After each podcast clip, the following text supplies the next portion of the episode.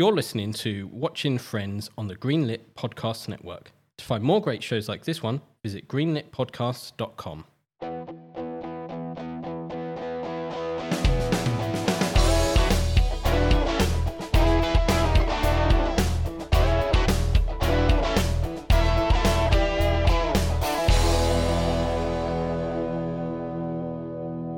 Hi there, I'm Mark.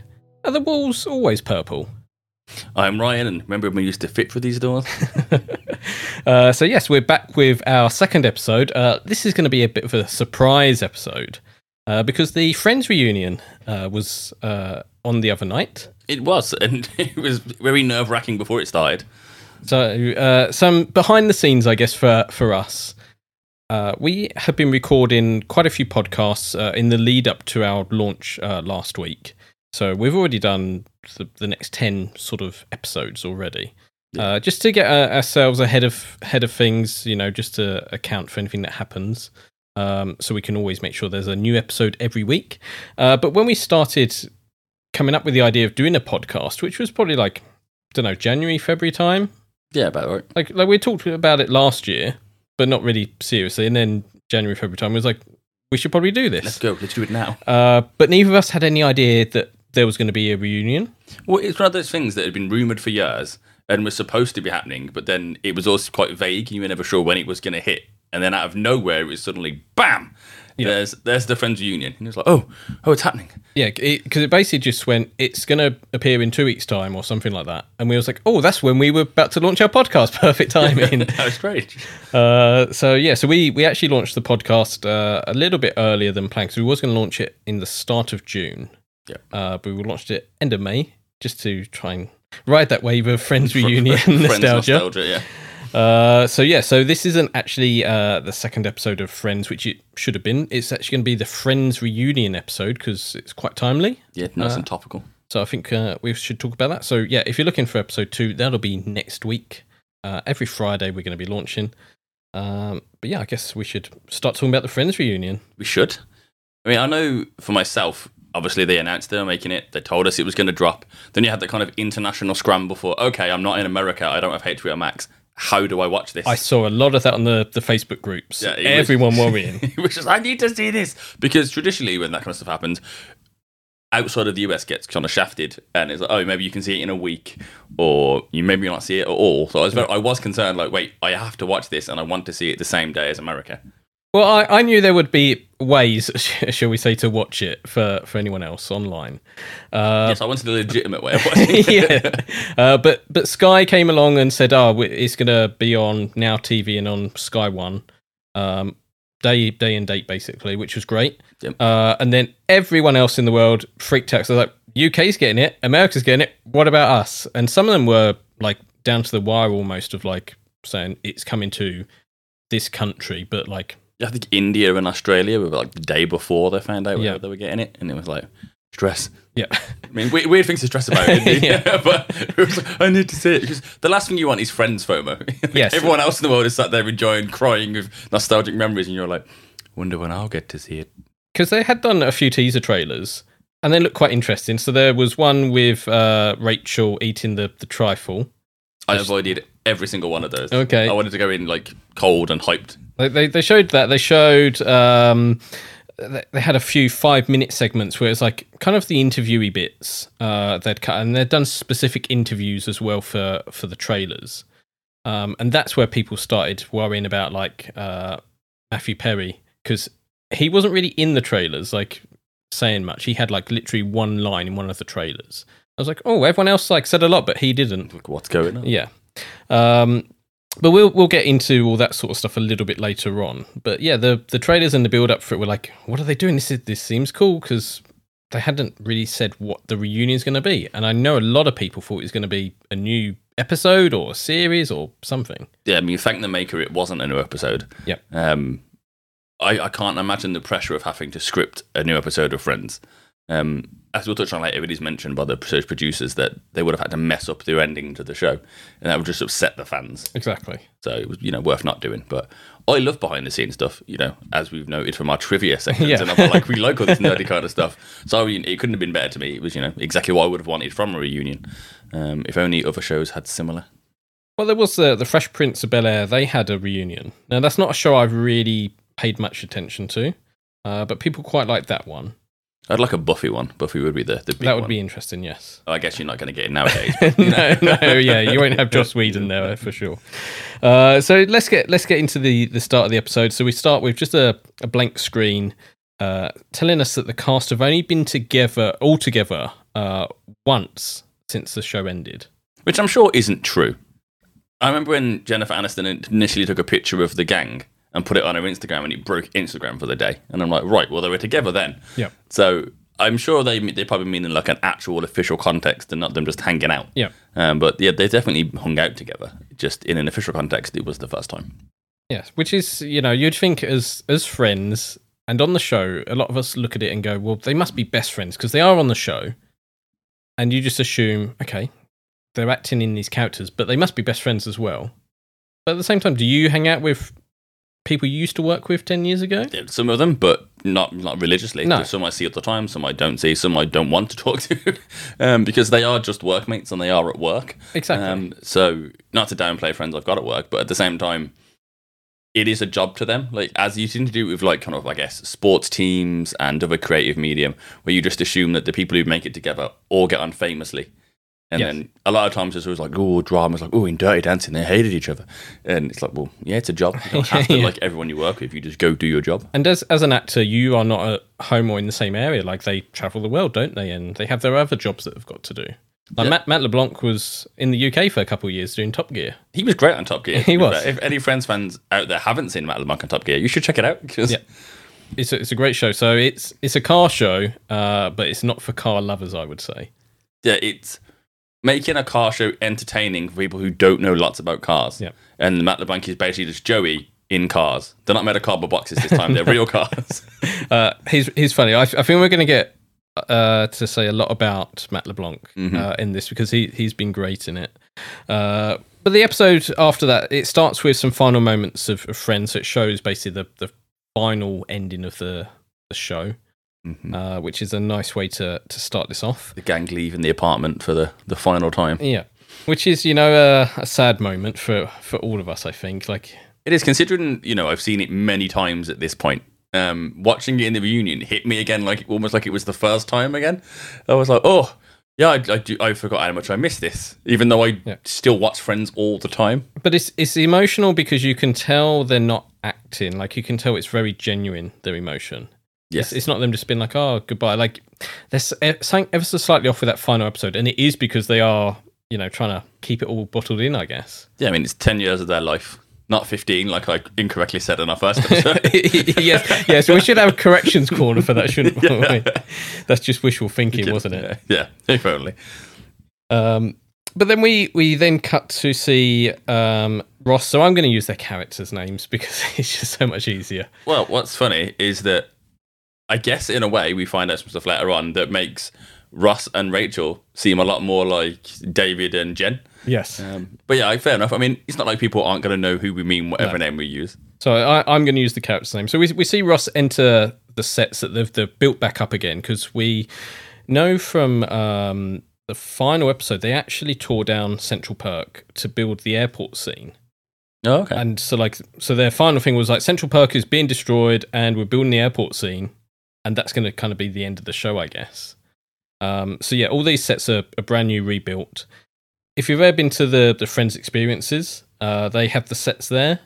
And they have like stuff from the shows. I assume they have multiple copies of objects and reproductions stuff. Yeah, and then obviously other stuff they just make up for whatever.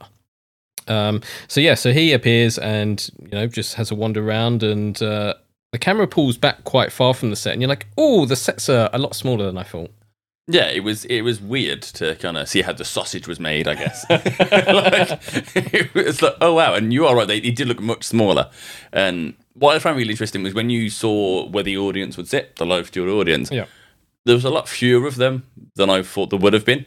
I don't know why, I just assumed there would have been like a horde of people watching Friends being shot. It was like, no, it's probably less than, you know, 100 people. Yeah, what got me was how close the set cut off to where the actors are. So like the coffee table in Central Perk Like, literally the foot of that is where the set stops, and like, oh, I thought the set would go on quite a bit because surely you're going to see that seam there, but you never do. No, the magic of television. Yeah. We then have Ross talking about Jen and his first kiss, which was a bit of an odd phrasing at that moment. It was, especially at that moment before the revelation, which I won't spoil now, we'll get to it. But it was definitely like, that's a very odd way. Like, it wasn't your first kiss, it was Ross and Rachel's first kiss.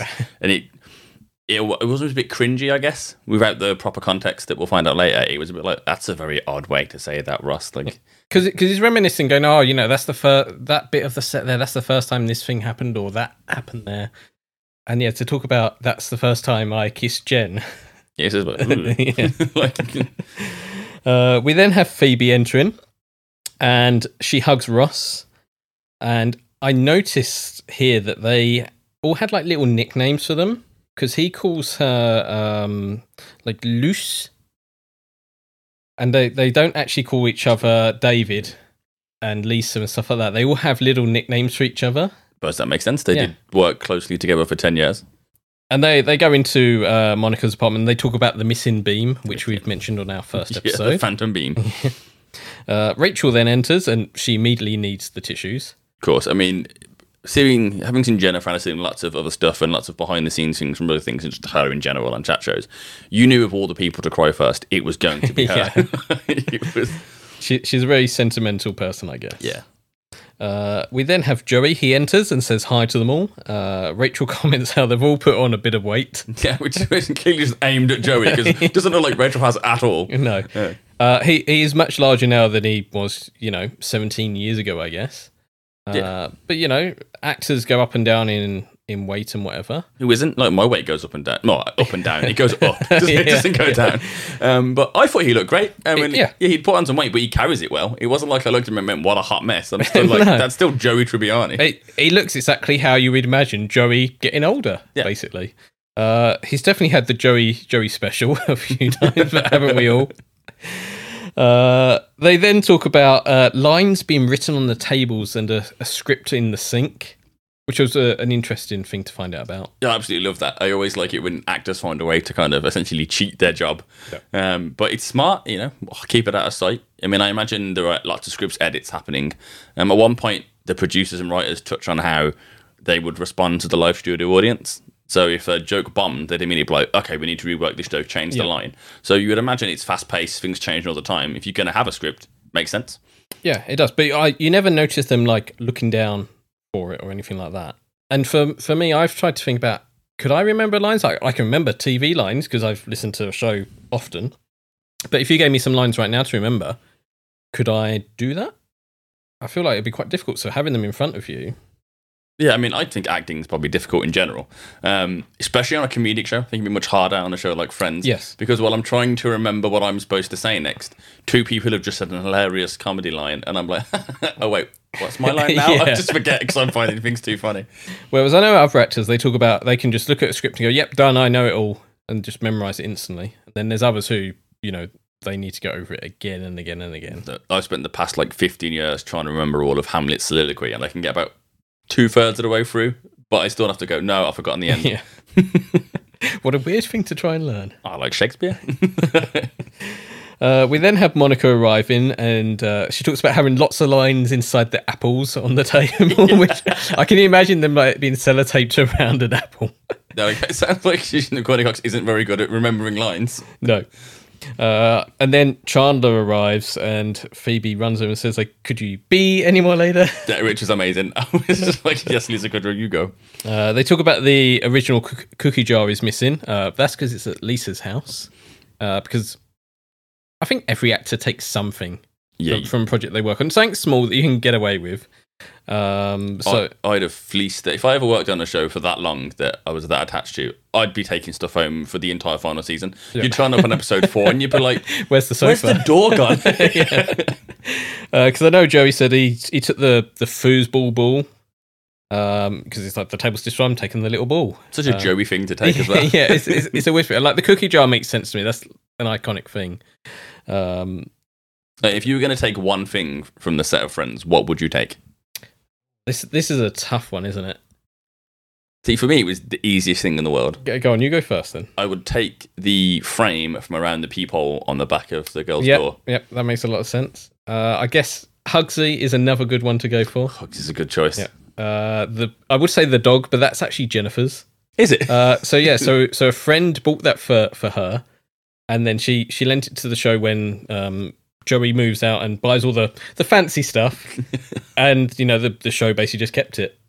Nice. So that's actually hers. But yeah, there's going to be some key things like that. Maybe the posters on the wall would be good to take too. I bet whoever bought Jen that dog dined out on that story for years. Like, did you know that dog was a gift from me? Yeah. Because you might be a little bit annoyed she kind of gave it away. I was going to say, you'd be thinking, did she give it away because she didn't like it? But then at the same time, you're responsible for something on Friends. So you'd be like, I'm going to use this to brag. Would you have taken the picture frame that Phoebe created with the scary lady that's crawling out of it? I forget her name. I mean, there's probably not much I wouldn't have taken. Would it have been my first choice? No. What would I take it if it was lying around at the end of the day? Probably. We then head to the intro, which was nice because they basically did what the normal TV show does, where they intersperse the normal fountain stuff with things that have been filmed. Yeah. So that was nice. I think we're going to get onto some negatives now, so it's probably worth getting these out of the way. I don't know where this is going. So we have James Corden appear on screen in front of the Friends fountain and the sofa. Now, if you're a British listener, you probably don't like James Corden, or at least the internet doesn't seem to like him. He seems to be very unpopular in his homeland. In general, yeah. I guess if you had to, pick one, is he popular or unpopular, you would probably land on the side of unpopular. I quite like James Corden, ordinarily. Didn't like him during this because he just seemed unprepared and flustered the entire time. See, he's an interesting guy because he was on a TV programme called Gavin and Stacey in the UK, which was on BBC Three. Yeah, which he co-wrote. Which is not a major TV channel. It was aimed at like the teen to early adult audience. Yeah. But it was... I guess a cult hit in a way. It's probably BBC Three's biggest hit to date, to be fair. I can't think of a show that aired on that originally that got any bigger. And then he did some very low budget films. There was the vampire. Lesbian vampire killers. Yeah, something like that. It sounds tacky and tropey and fun, but it wasn't. No. And then he disappeared and went to America and became this absolutely massive star out of nowhere. He's in Into the Woods, the Disney musical. Okay. He's got an okay singing voice. It was an alright movie. It was fine. But yeah, I think the thing is, in America, he's the comedy, charming British guy, and he's a bit of fun, and he's bubbly. I don't see it. Whereas in England, he's just a fat English bloke. Whereas in America, he's got the allure and the charm of being British. But yeah, he's a bit of an odd choice for this. Like, okay, he does talk shows and stuff, and obviously... car karaoke is what he's most known for, I guess, now. Yeah. So, he has that kind of talking with celebrities thing, but in this, it just seemed more about him. Yeah, all of his kind of, I guess, host direction seemed really all over the place. Like, he wasn't sure what was going on. Like, no one had produced it in the slightest. Yeah. I will give him credit that when he was talking to the cast and they gave him answers, he just seemed like he turned into a fan. Almost like he'd forgotten he was hosting and was just chatting to the cast of Friends and having a great time hearing them talk. Yeah. Which I kind of liked because it was, immersive, but at the same time, you are the host, you should be keeping tabs on things. Well, this is the thing. So his sections seem to be cut a lot, especially as people have seen like clips and scenes in trailers and adverts and things. They're like, we never saw that in the reunion. No. So there seems to be a lot more stuff there, and I think we'll go into that in a little bit more detail. Well, I watched the reunion with my sister, because we're both big Friends fans, naturally, and I said I'd have preferred all of the Corden sofa things to have been one long segment. Yeah. And then cut to other stuff, like maybe some interviews with the cast separately, and then cut in some of the funny segments. And she's like, that would have been boring, because you're doing like an hour of them talking. I was like, but I felt like I didn't really ever get a proper conversational dialogue going. It felt very stuttered and interrupted. Yeah. Where you'd be like, here's a question, the gang answer the question, something else happened now, and then you get back to it and I'm like, what was the in between? What did you talk about between that question and the question you just asked? Because clearly you're not in the same space as you were before. No, missing out on a lot of stuff there. I think we'll touch on how the cast look now. And now there's a lot of negativity online, which is very unfair. It is. But I the way I want to put this is we watch this show religiously, and it is a show that is over 20 years old, and we see the characters day in, day out looking the same way, and then 17 years later you see them as they are now. Yes, it's going to be different. Yeah, if I showed you a picture of me when I was 22 every day for a year and then walked in the room, you'd be like, Jesus, what happened to you? Because it's just time, age happens. Yep. So I think a lot of it is that, like, you're looking at them going, oh, they look so different compared to what I watched 5 minutes ago. And yeah, that's going to be the thing, isn't it? Yeah, I think it's much more apparent as well for certain cast members, because the less you've seen them in media since Friends, the more pronounced that effect's going to be. Yes. So Jennifer Aniston doesn't look that different, or doesn't perceive to look that different, because she's been in lots of stuff, some average Adam Sandler movies and other things, but you've seen her around. She hasn't really disappeared. And I guess then you'd probably say Courteney Cox would be, I guess, the second most recognisable, and then you just go down the list from there. Yeah, exactly. So, you know, it depends if you watch their shows, which they generally have all had pretty good shows after Friends, but they haven't been the big successes of Friends. No, The Morning Show is great. Jennifer Aniston's fantastic in that, but yeah, it's not at Friends level. Well, at least Kudrow has had a couple good shows. Matthew Perry has had Studio 60, which was really good. And David Schwimmer has been in films and stuff like that, but you're right, you haven't seen them as much, so, you know, they have gotten a lot older, because they're in their, like, 50s now. Yeah, I mean, if I look half as good as most of them in my 50s, minus copious amounts of plastic surgery, I'll be quite happy. Well, and I know, you know, Monica says that, you know, she has done interviews where she's like, yes, I did plastic surgery, and now I'm trying to sort of undo that, I guess. Yeah, I mean, I imagine there's a lot of pressure in Hollywood in general, especially for women. Well, definitely, because there's the thing where when a woman hits a certain age, which I think is like 40 or something, they are not actors anymore, or they play certain roles. Like the woman who plays Wonder Woman, I believe, she was like, when I hit 40, like, bam, I was given like grandma roles. Yeah. Sort of thing. It's like, and it's weird, because you know, you don't hit 40 and become a grandma. No, it's odd. So, you know, they're going to look different, but I think they settled in very quickly into the people we expect them to be. I think they did on the sets when they were with each other, and it was almost like private, and it was just the gang being back together. I don't think they had the same relaxed chemistry when they were sat on the sofa chatting to James Corden. Everyone seemed a little bit more cagey then to me. Well, we then have James Corden turn off the fountain and showing off. That was a bit weird. Yeah, I mean, the fountain was on, it was noisy, so naturally it needs to be turned off. I don't feel like you need to make a segment out of it. No, could have just quietly turned off in the background. But it was interesting seeing, like, that studio backlot being there. Yeah.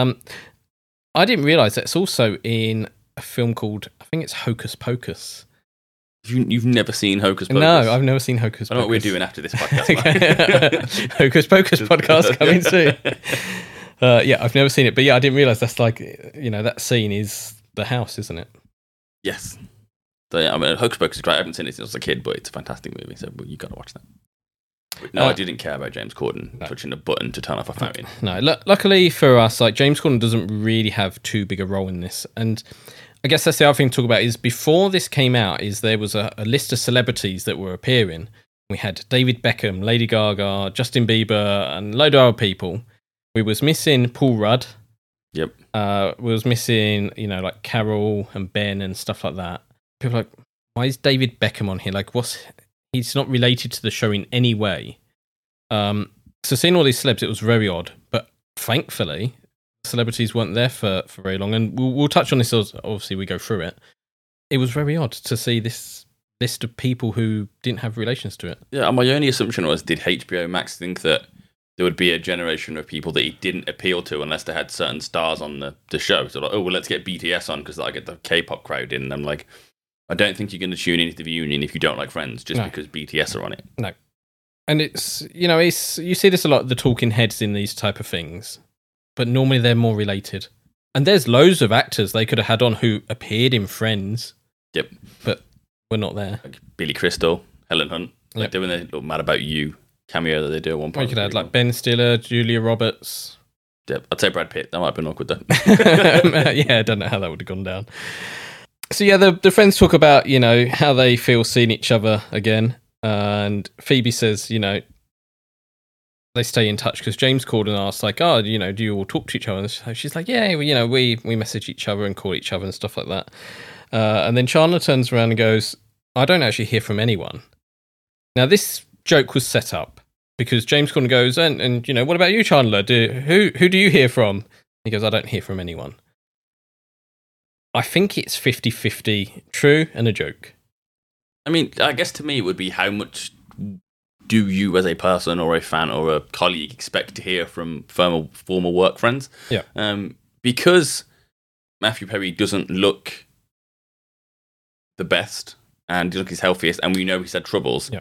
I think a lot of you kind of subconsciously take in and go, oh, they ignore Matthew Perry. What a shame. Like, why doesn't he hear from them? But how he could, I mean, it could have been a joke. It could have had a bit of truth in it. But at the same time, I don't know how much you would expect. Is he expecting a phone call every week, every day, every 6 months, once a year? Like, what to Matthew Perry would he consider enough contact to not be weird?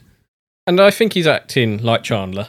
Yeah. And that's clearly his sense of humour naturally. Yeah. So I think he's doing it for the laugh first. There's probably a hint of truth in there. But yes, we should probably talk about Matthew Perry and how he looks and how he's talking. So, obviously, he's had some troubles in the past, which he's admitted, so, like, alcohol and drugs and stuff. Like a lot of celebrities, you know, they have an injury, they get given painkillers, and then they get addicted to it because, you know, that's the American Health Service, isn't it? Just more pills. Pretty much. But in this, the difference was he was slow in his speech, and people were like, well, is he drunk? Is he ill? Is he had a stroke? And it turns out that he actually had emergency dental surgery that morning. Blimey. Which I think they should have mentioned. If that's the truth, they should have mentioned that. Like, look, sorry everyone, like, I'm going to sound a bit different. I had, you know, emergency dental surgery this morning, couldn't be helped. You know, I'm going to talk different. So, and listening to him talk, it does sound like he's either got, like, dentures in, or he's got braces in or something. Because when I've had braces in, when I was younger, it's like, yes, your speech immediately changes as your tongue has to work around it, right? He's definitely got very white teeth, like most Hollywood people. Didn't notice, but fair. So I would like to think that is the truth, because, you know, he's acting fairly normal. It's just his talking isn't quite there, and I think it is a dental thing rather than anything else. Yeah, I mean, I wasn't worried about him. Like, no. He didn't look overly well, but at the same time, I know he's had troubles in the past. I was like, well, fair enough. That's what you're going to go through. Yeah. But no, I wasn't worried about him. He seemed, of all the cast, he seems like he's more like Chandler than everyone else is their character. So when he was cracking the jokes, I was like, Matthew Perry is just Chandler, basically. Yeah. And you know, that's the best way to act, isn't it? When you're just yourself, I guess. Yeah. So yeah, I noticed a lot of fans were worrying about him, and I don't think you have to worry about him. I think it was just, you know, unfortunate timing, I guess, of surgery. You know, if you come out of the dentist and you're not feeling, you know, great and you're in pain and stuff, you're not going to be on top form, are you? No, I mean, assuming, like, I guess that is true, he had surgery. It's kind of count your blessings he was there, as opposed to criticising how he was when he was there. Yeah, because he could have gone, I've just had surgery, I'm not coming. Yep. And then what would the reunion have been? Wouldn't have been a reunion. No, exactly. We then find out that 52 million people watched the finale. The TV show has been watched over 100 billion times. So that is 5.2 times per person. I mean, I've probably seen every episode at least 12 times. Yeah. So I'm kind of like, I wonder how much of a dent I've put in that. And then... well, this is the meme I keep seeing, which is Ross going, you know, and I'm just like, you know, the person who's done half of that. Yeah. We're then introduced to the creators of Friends. So that scene, that card you see at the end of every show is all the creators' names. I did like how they put that up, and then it would introduce the person, then you'd see that card and the name would be on it, and they updated it each time. That was really cool and clever, and I was like, that's so snazzy. It made it stand out, because, you know, I've seen that card loads of times, and it's never kind of twigged in my mind, oh yeah, that's the creators' surnames. Yeah, I don't think I've really read it. I've seen it and just kind of gone, that's the thing that comes up all the time. Yeah, that was really nice to get to meet them. And they talk about how they came up with the show, which was basically... about how they were, you know, living in New York at the time and, you know, living their, like, early adulthood, I guess. Makes a good TV show, right? Well, they always say write what you know, so they wrote what they knew and became friends. And then we end up on stage 24, which is the Friends stage. And we've got the Friends, you know, they're backstage talking about things, and we get to see behind the door that's never opened in Monica's apartment. That was a lot less interesting than I thought it would be. Yeah.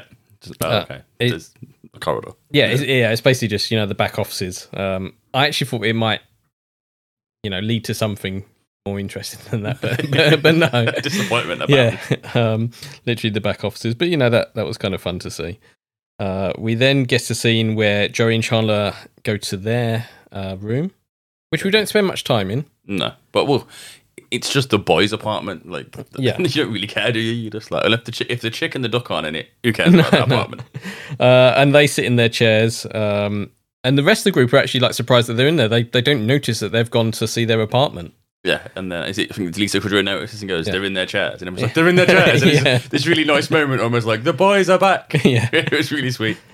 I really like that. We then have, you know, them chatting about like what scenes and episodes they remember, and they ask Ross if he remembers the ball throwing episode, which he doesn't. It's odd to me because it's one of those ones that sticks out in my mind of the gang. You know, it's funny, it's classic, it's stupid. Like, to me, it's a standout scene. Like, it must be interesting for us as fans. Like, we know everything because we've watched the show so many times. Yet, if you did that as your job, would you remember every episode? Like, in my mind, you're thinking, yes, every episode is going to be iconic and you're going to remember every moment. But, you know, that's, you know, 200 episodes or whatever. Yeah, there'll be some day, especially when it's not particularly, I guess, as an actor, it's not a difficult scene to perform. It's just stand across a room and throw a ball. Yeah. You know, it's not this, like, gut-wrenching emotional moment or comedic high point. It is just chucking a ball back and forth. But then once the episode's put together, that's where the comedy comes from, I guess. They then go to the dressing rooms, which don't look fancy at all. Yeah, I expected them to look much grander, like especially given that the cast were reportedly had like $1 million an episode by the end of it. I expected the dressing rooms to look like they... yeah, like a fancy dressing room. I noticed that Rachel said, you know, oh, these are my hard floors, so maybe she had like hard floor put in for her room. Yeah, like a bit of a like demand, like, I'm Rachel, I want hard floor. Yeah. And it's like, okay. They also then, you know, show us the kitchen. So their little like eating area, yeah, which was absolutely tiny. Like it was pathetic. It's just weird because you think, you know, this is such a big show, big actors and everything. It's Warner Brothers. It's going to be fancy. It's like, no, this looked worse than the canteen for most places I've worked at. Yeah, it's like this. Well, I suppose it's the show starts. It's not a success yet. This is your soundstage. That's what you've got. And then as the show gets more and more successful, it's like, well, all the sets are here. Like, why would you? Where else would you go to eat? Yeah. Like, that's where we eat, I guess. So. I did like, you know, Joey go in, I remember this all being a lot bigger. And Jennifer goes, well, you are a lot bigger now. So. Yeah, another fat joke again. Then... Touching on the fat jokes, out of context, they probably sound really cruel. But when she said it, you could just tell it was just two friends having a bit of banter and her teasing her friend. And it was, even though it was mean, it was sweet. Yeah. Well, that's what friends are. And that's what we've discussed. You know, in the first episode, that's what makes friends. Yeah. You know, you are mean to each other. You're not perfect to each other. We then go on to talk about the quiz episode. And they do a brand new quiz to see what they can remember about the show. I mean, I've been chatting to people about Friends, naturally, especially with the reunion being around and discussing iconic moments and episodes. And I always assumed that what I thought was the most iconic moment of Friends apparently isn't the most iconic moment of Friends, and most people remember he's a transponster, and it's this episode with the quiz that they remember, whereas my brain immediately goes to I take the Rachel as the one moment. So it's been interesting people I'm chatting to find out, no, it is the quiz that we should all remember, and apparently that's the, you know, the pièce de résistance of Friends moments. I guess that's because all the cast are together. It's a funny scene, whereas I take the Rachel is a more serious one. Yeah, it's more of a drama bomb. Does this happen before or after that, the quiz episode? I want to say after.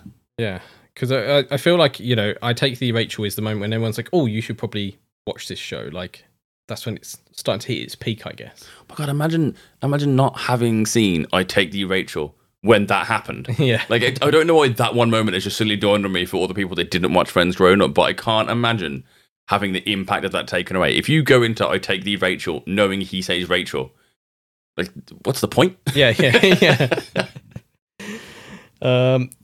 We then get asked, you know, who this character is, and is the guy who, you know, used to live upstairs. Yeah, and I was surprised they didn't get it. No, they didn't get Mr. Heckles. They wasn't sure of his name. Now, okay, Mr. Heckles only appears in the first series, and he's only in it once or twice. So, fair enough, maybe? I guess, especially because some of the, they're not massively involved scenes, and not all the cast tend to interact with Mr. Heckles in one go. No. So I guess from a production standpoint, he wouldn't really stand out. No. But, you know, he looks no different than, you know, 20 years ago. He's also in Breaking Bad, by the way. I've not seen Breaking Bad. Yeah. Oh, okay. Breaking Bad podcast after this. He is in Home Alone. I knew he was in Home Alone. Oh, okay. Who's he in Home Alone? See, the homeless. When Macaulay Culkin's mum calls the police to say my son's home alone, right, she gets passed on the phone to two different officers, and he's one of the officers she speaks to. Yeah, he looks no different, but he, even when he filmed it, he was quite young. He just looks that old in makeup, I guess. Pretty much. So, we then get the barbershop quartet that Ross hired to let Rachel know how much he was the boyfriend. The most tacky, possessive, but hilarious act probably of the whole show. And it was at this point that they walked out, and my sister sat next to me just starts to sing the entire song, like, word for word. And then they're like, what's the next bit? And then me and my sister both looked at each other and went, it's nice to have a boyfriend. It was one of the moments where I was just like, this is amazing. I'm having such a great time. Yep. Helped that I was watching it with my sister, who is a huge Friends fan, probably a much bigger Friends fan than I, if I'm being completely honest. Most of me seeing Friends repeatedly is probably because Kaylee had it on. Why are you on this podcast? I mean, I like Friends, but I'm talking like when I say Kaylee has seen if I've seen episode 12 times, she's seen episode 30 times, like it's that level. But it was just this moment where I was like, this is what the show means to people. Like me and my sister grew up watching Friends together, and there were references from Friends that we were talking in previous episodes of the podcast about Friends language and why we started doing the podcast. Me and my sister have that. We have that dialogue where we're immediately just like, okay, this is that episode. Off we go. So that was a lot of fun to do. See, I thought it was amazing they managed to get back the same people. And they do this again and again. You're like, wow, they got these like extras who were in for a brief scene. You know, 20 years later, they're like, hey, we still got your details. Come back again. Yeah, I mean, I guess if you're those people, and you knew there was a Friends reunion, even though you we're only one episode, you would be sat there going, please call me. I'd love to be back on this because I was on Friends. Well, that's what I'm saying. So I know in a lot of video games and stuff like that, they have voice actors on, and then years later when they do the remake or whatever, they go, oh, we'd love to have the original voice actor on. We don't know how to contact them because why would we keep their details, or they've moved or whatever. Like, to find these people again, it's amazing. So especially, I guess, going back in gaming history where voice acting wasn't as well respected or as implemented in games obviously is now, whereas now it's basically like getting the role in the film.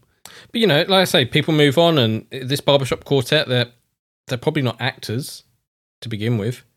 They probably were a barbershop quartet. Yeah. but they're still doing it 20 years later, and you can still contact them. Like, it's amazing. So yeah, they don't get the song though. They kind of get it. They're close enough, yeah. Well, I guess close enough for them, not close enough for fans. Just shouted at the screen. It's like, know every word. Then I think after that is when they move on to what was Chandler's job. We actually come back to that a little bit later. Is that later on? Okay, yeah. Cool. Yeah, because we cut back and forth on the quiz. The same with the James Corden sections. Yeah, this is why I didn't like all the cutting back and forth. No. I want my content in big chunks. No, because it does look like there's a lot of content that's cut, especially if this. You're like, surely they answer more questions because you just look at the board behind them. But we go and cut to Reese Witherspoon's talking about Friends, which was nice. Yeah. I really liked how she's just come on as like a genuine fan of the show and liked being a part of it. And you know, that's the sort of actor I want on, is someone who was part of it telling us about their story. Yeah, you don't particularly care about what David Beckham thinks about Friends. No. Someone who was on the show, especially who was a legitimate actress at the time. Yep. Like Reese Witherspoon's a huge star now, in The Morning Show with Jennifer Aniston as well. Okay. So that was, I'm assuming maybe that's how they got on. Oh, look, we're still pals. Let's do the reunion together. Well, yeah, because you have to wonder, like, they've obviously spent money on some of these people, but was Paul Rudd too expensive for them to have on? I mean, there's lots of like rumours out there, like he wasn't invited or he didn't want to be a part of it. The first rumour I heard about Paul Rudd's absence was that he didn't want to be on it because he didn't consider himself a core member of the cast. He said the six guys are the main guys, and I don't consider myself to be a part of it. Yeah, but they're going to invite him on as, you know, an extra person, not as the main six and him. Yeah, I mean, he could have happily replaced Justin Bieber in yeah. I feel like, you know, you're never going to know the true answer, and it could just be he's busy. Or just, he might not have wanted to. Like, again, this is the thing where fans build stuff up in their mind of, oh, they almost had the greatest time in the world, when in reality, it is just the job to them. They may have enjoyed that job for the time they did it, but a lot of actors, once they finish a project, just go, cool, I'm done. Well, yeah, because Paul Rudd comes across as a really nice, genuine guy. But you never know what could be going on for him to be like, I'm not going to go to LA for a 2-minute segment. He may have hated it. Yeah. Like, I mean, look, there's movies I've seen where I've thought, oh, those actors must have had a great time, and then you've read interviews and they've gone, I hated every single goddamn moment of this movie. Yeah. It's just like, oh, I guess, you know, that's why it's called acting. Yeah, definitely. We then cut to a table read of them doing the jellyfish scene, which I really liked. Yeah, great, fantastic. I would have loved to have had them just do this, not necessarily the table reads, but in the UK on a TV channel called Dave, there was a comedian who would get other comedians on board, and they would sit for about 3 hours around a table just chatting about stories and reminiscing and stuff like that. And I really love that. And I would have loved for this to have just been 3 hours of the Friends cast just sitting at a table just chatting about their stories and stuff. But the table reads are quite fun. I think that's a big difference between American and British kind of TV, though, is American stuff is very, very controlled and very, very produced. Whereas in the UK, we were a bit more relaxed and just go, well, do whatever and we'll use what's usable. Yeah, exactly. They talk about their first table read and how they first met each other, and Rachel remembers what all the girls were wearing, but not what the boys were wearing. Again, it's such a Rachel thing to do. Like, people talk about perfect casting, and it's some of the producers touch on. Yeah. And it's like, so far, I'm like, well, you've got Joey being Joey, and you've got Chandler being Chandler, and now Rachel's Rachel. It's like, did anyone actually act on this show? Yeah. And she, you know, Lisa goes, oh, you know, what was I wearing? She's like, oh, you know, you was wearing something hippie, and it sounds insulting. And then she goes, well, no, you was in costume for your character, like. That's why you was wearing it, not being insulting or anything, just what you was wearing. So that was quite nice, like, because it must be weird meeting people that's like, right, you're going to be working with these people, and you might be kissing them at some point, and yeah, I mean, imagine it's par of the course if you're an actor, but you know, from looking through the curtain, it's kind of like that's weird. Yeah, like, because you've got to act like your best friend straight away. Yeah. These people you've met, and imagine, like, you know, you obviously would have had the script before the table read for the most part. So did you just kind of sat in a room going, right, I have to kiss that person after this line? Yeah. And then you walk in the room and go, oh, you're weird and creepy, or you're lovely and great, or... Or I guess in your head, you know, you've got like, you're going, oh, well, in my head, Ross is this character. But then when you meet him, you're like, oh he plays that differently. Yeah, exactly, yeah. I know in like Red Dwarf, the two main characters there, they famously did not get on for the first few series. And, you know, but yet they produced a brilliant TV show. I mean, it helps that the two characters didn't really get on as well. No, yeah. They weren't the best of friends, but... But yeah, it's weird, because anytime, you know, you start a job or meet people, it takes a while to, I guess, settle in, feel the room. Yeah, there are definitely people at work where you immediately gravitate to, you can just tell. Someone's got a vibe, like, I'll chat to those people. And then sometimes, you know, there are people you work with for years, especially if it's a big team. You're like, never really got to know them. No. We then cut to the creators talking about casting the show, which we've talked about before in the first episode, so we won't go over that. Go and watch that. Go and listen to that first episode if you haven't. I mean, I love this kind of behind-the-scenes stuff. I guess if I was going to, you know, remake the reunion in the Ryan's mold of what we want, it would basically be a bunch of the cast interacting with each other. And a moment I'll mention later on because it's my favourite part of the whole thing, which I won't bring up now. But I would have loved more from the producers because it was the Friends reunion. My brain was like, we're going to get behind-the-scenes goodness. And then there was a lot of behind-the-scenes goodness as far as the cast were concerned, but not the writing staff or the producers. No. And I would have, so getting this little snippet of that, I was like, yes, I'm interested in how they went about making the show. I guess it's because I want to write myself, but it was like, ooh, fascinating. How did you do this bit? So they do the commentaries on certain box sets of the DVDs. There's only about one commentary per disc, so one every couple of episodes, which we'll cover at some point. I mean, I guess they could go back now and do them all, which would be great. See which they can remember. Like, what was this episode? I don't remember this episode. Yeah, we were drunk. So we find out that David Schwimmer had actually quit television just before he was cast for this, but they wrote with him in mind, so they begged him. to basically like come aboard. He was like, nope, done. Like, I've had a terrible time. I'm just going to do plays. And no disrespect intended toward David Schwimmer in the slightest, but for some reason my brain's like, he's the person I'd have begged the least to come onto the show.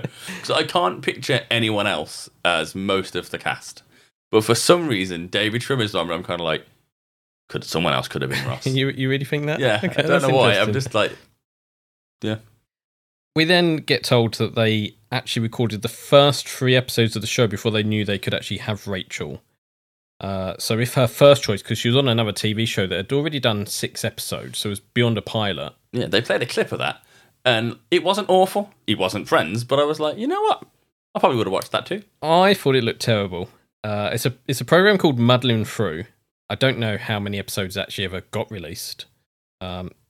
It felt like a lot of C-tier American comedy where it's very forceful, the jokes. See, I liked the joke about the rare steak. That was quite good. But yeah, so, you know, they said, like, if that show had actually got picked up for more episodes, they would have had to have re-recorded the first 3 episodes with a new actress. Which I can't imagine at all. I can't imagine anyone else being Rachel. No. And it was kind of funny when they was talking about, you know, casting for Rachel, that women would come in wearing the wedding dress. And I'm like, I get it. You're trying to, like, sell them the image of you as being the character. But you could tell by the creators, they were rolling their eyes like, yeah, people came in wedding dresses. It's like, don't do that ever. Yeah, like, we want to see Rachel, not woman in wedding dress. No. Wedding dress. Well, we want to see you being you, and then we can imagine how you look like. You're not going to sell it more by dressing. Yeah, and I guess from a writer's standpoint, Rachel's only in that wedding dress for an episode, not even the whole episode, the start of an episode. So it's like, great, you've just given me a whole performance based on 4 minutes of a half-hour TV show. Yeah. Where's the range?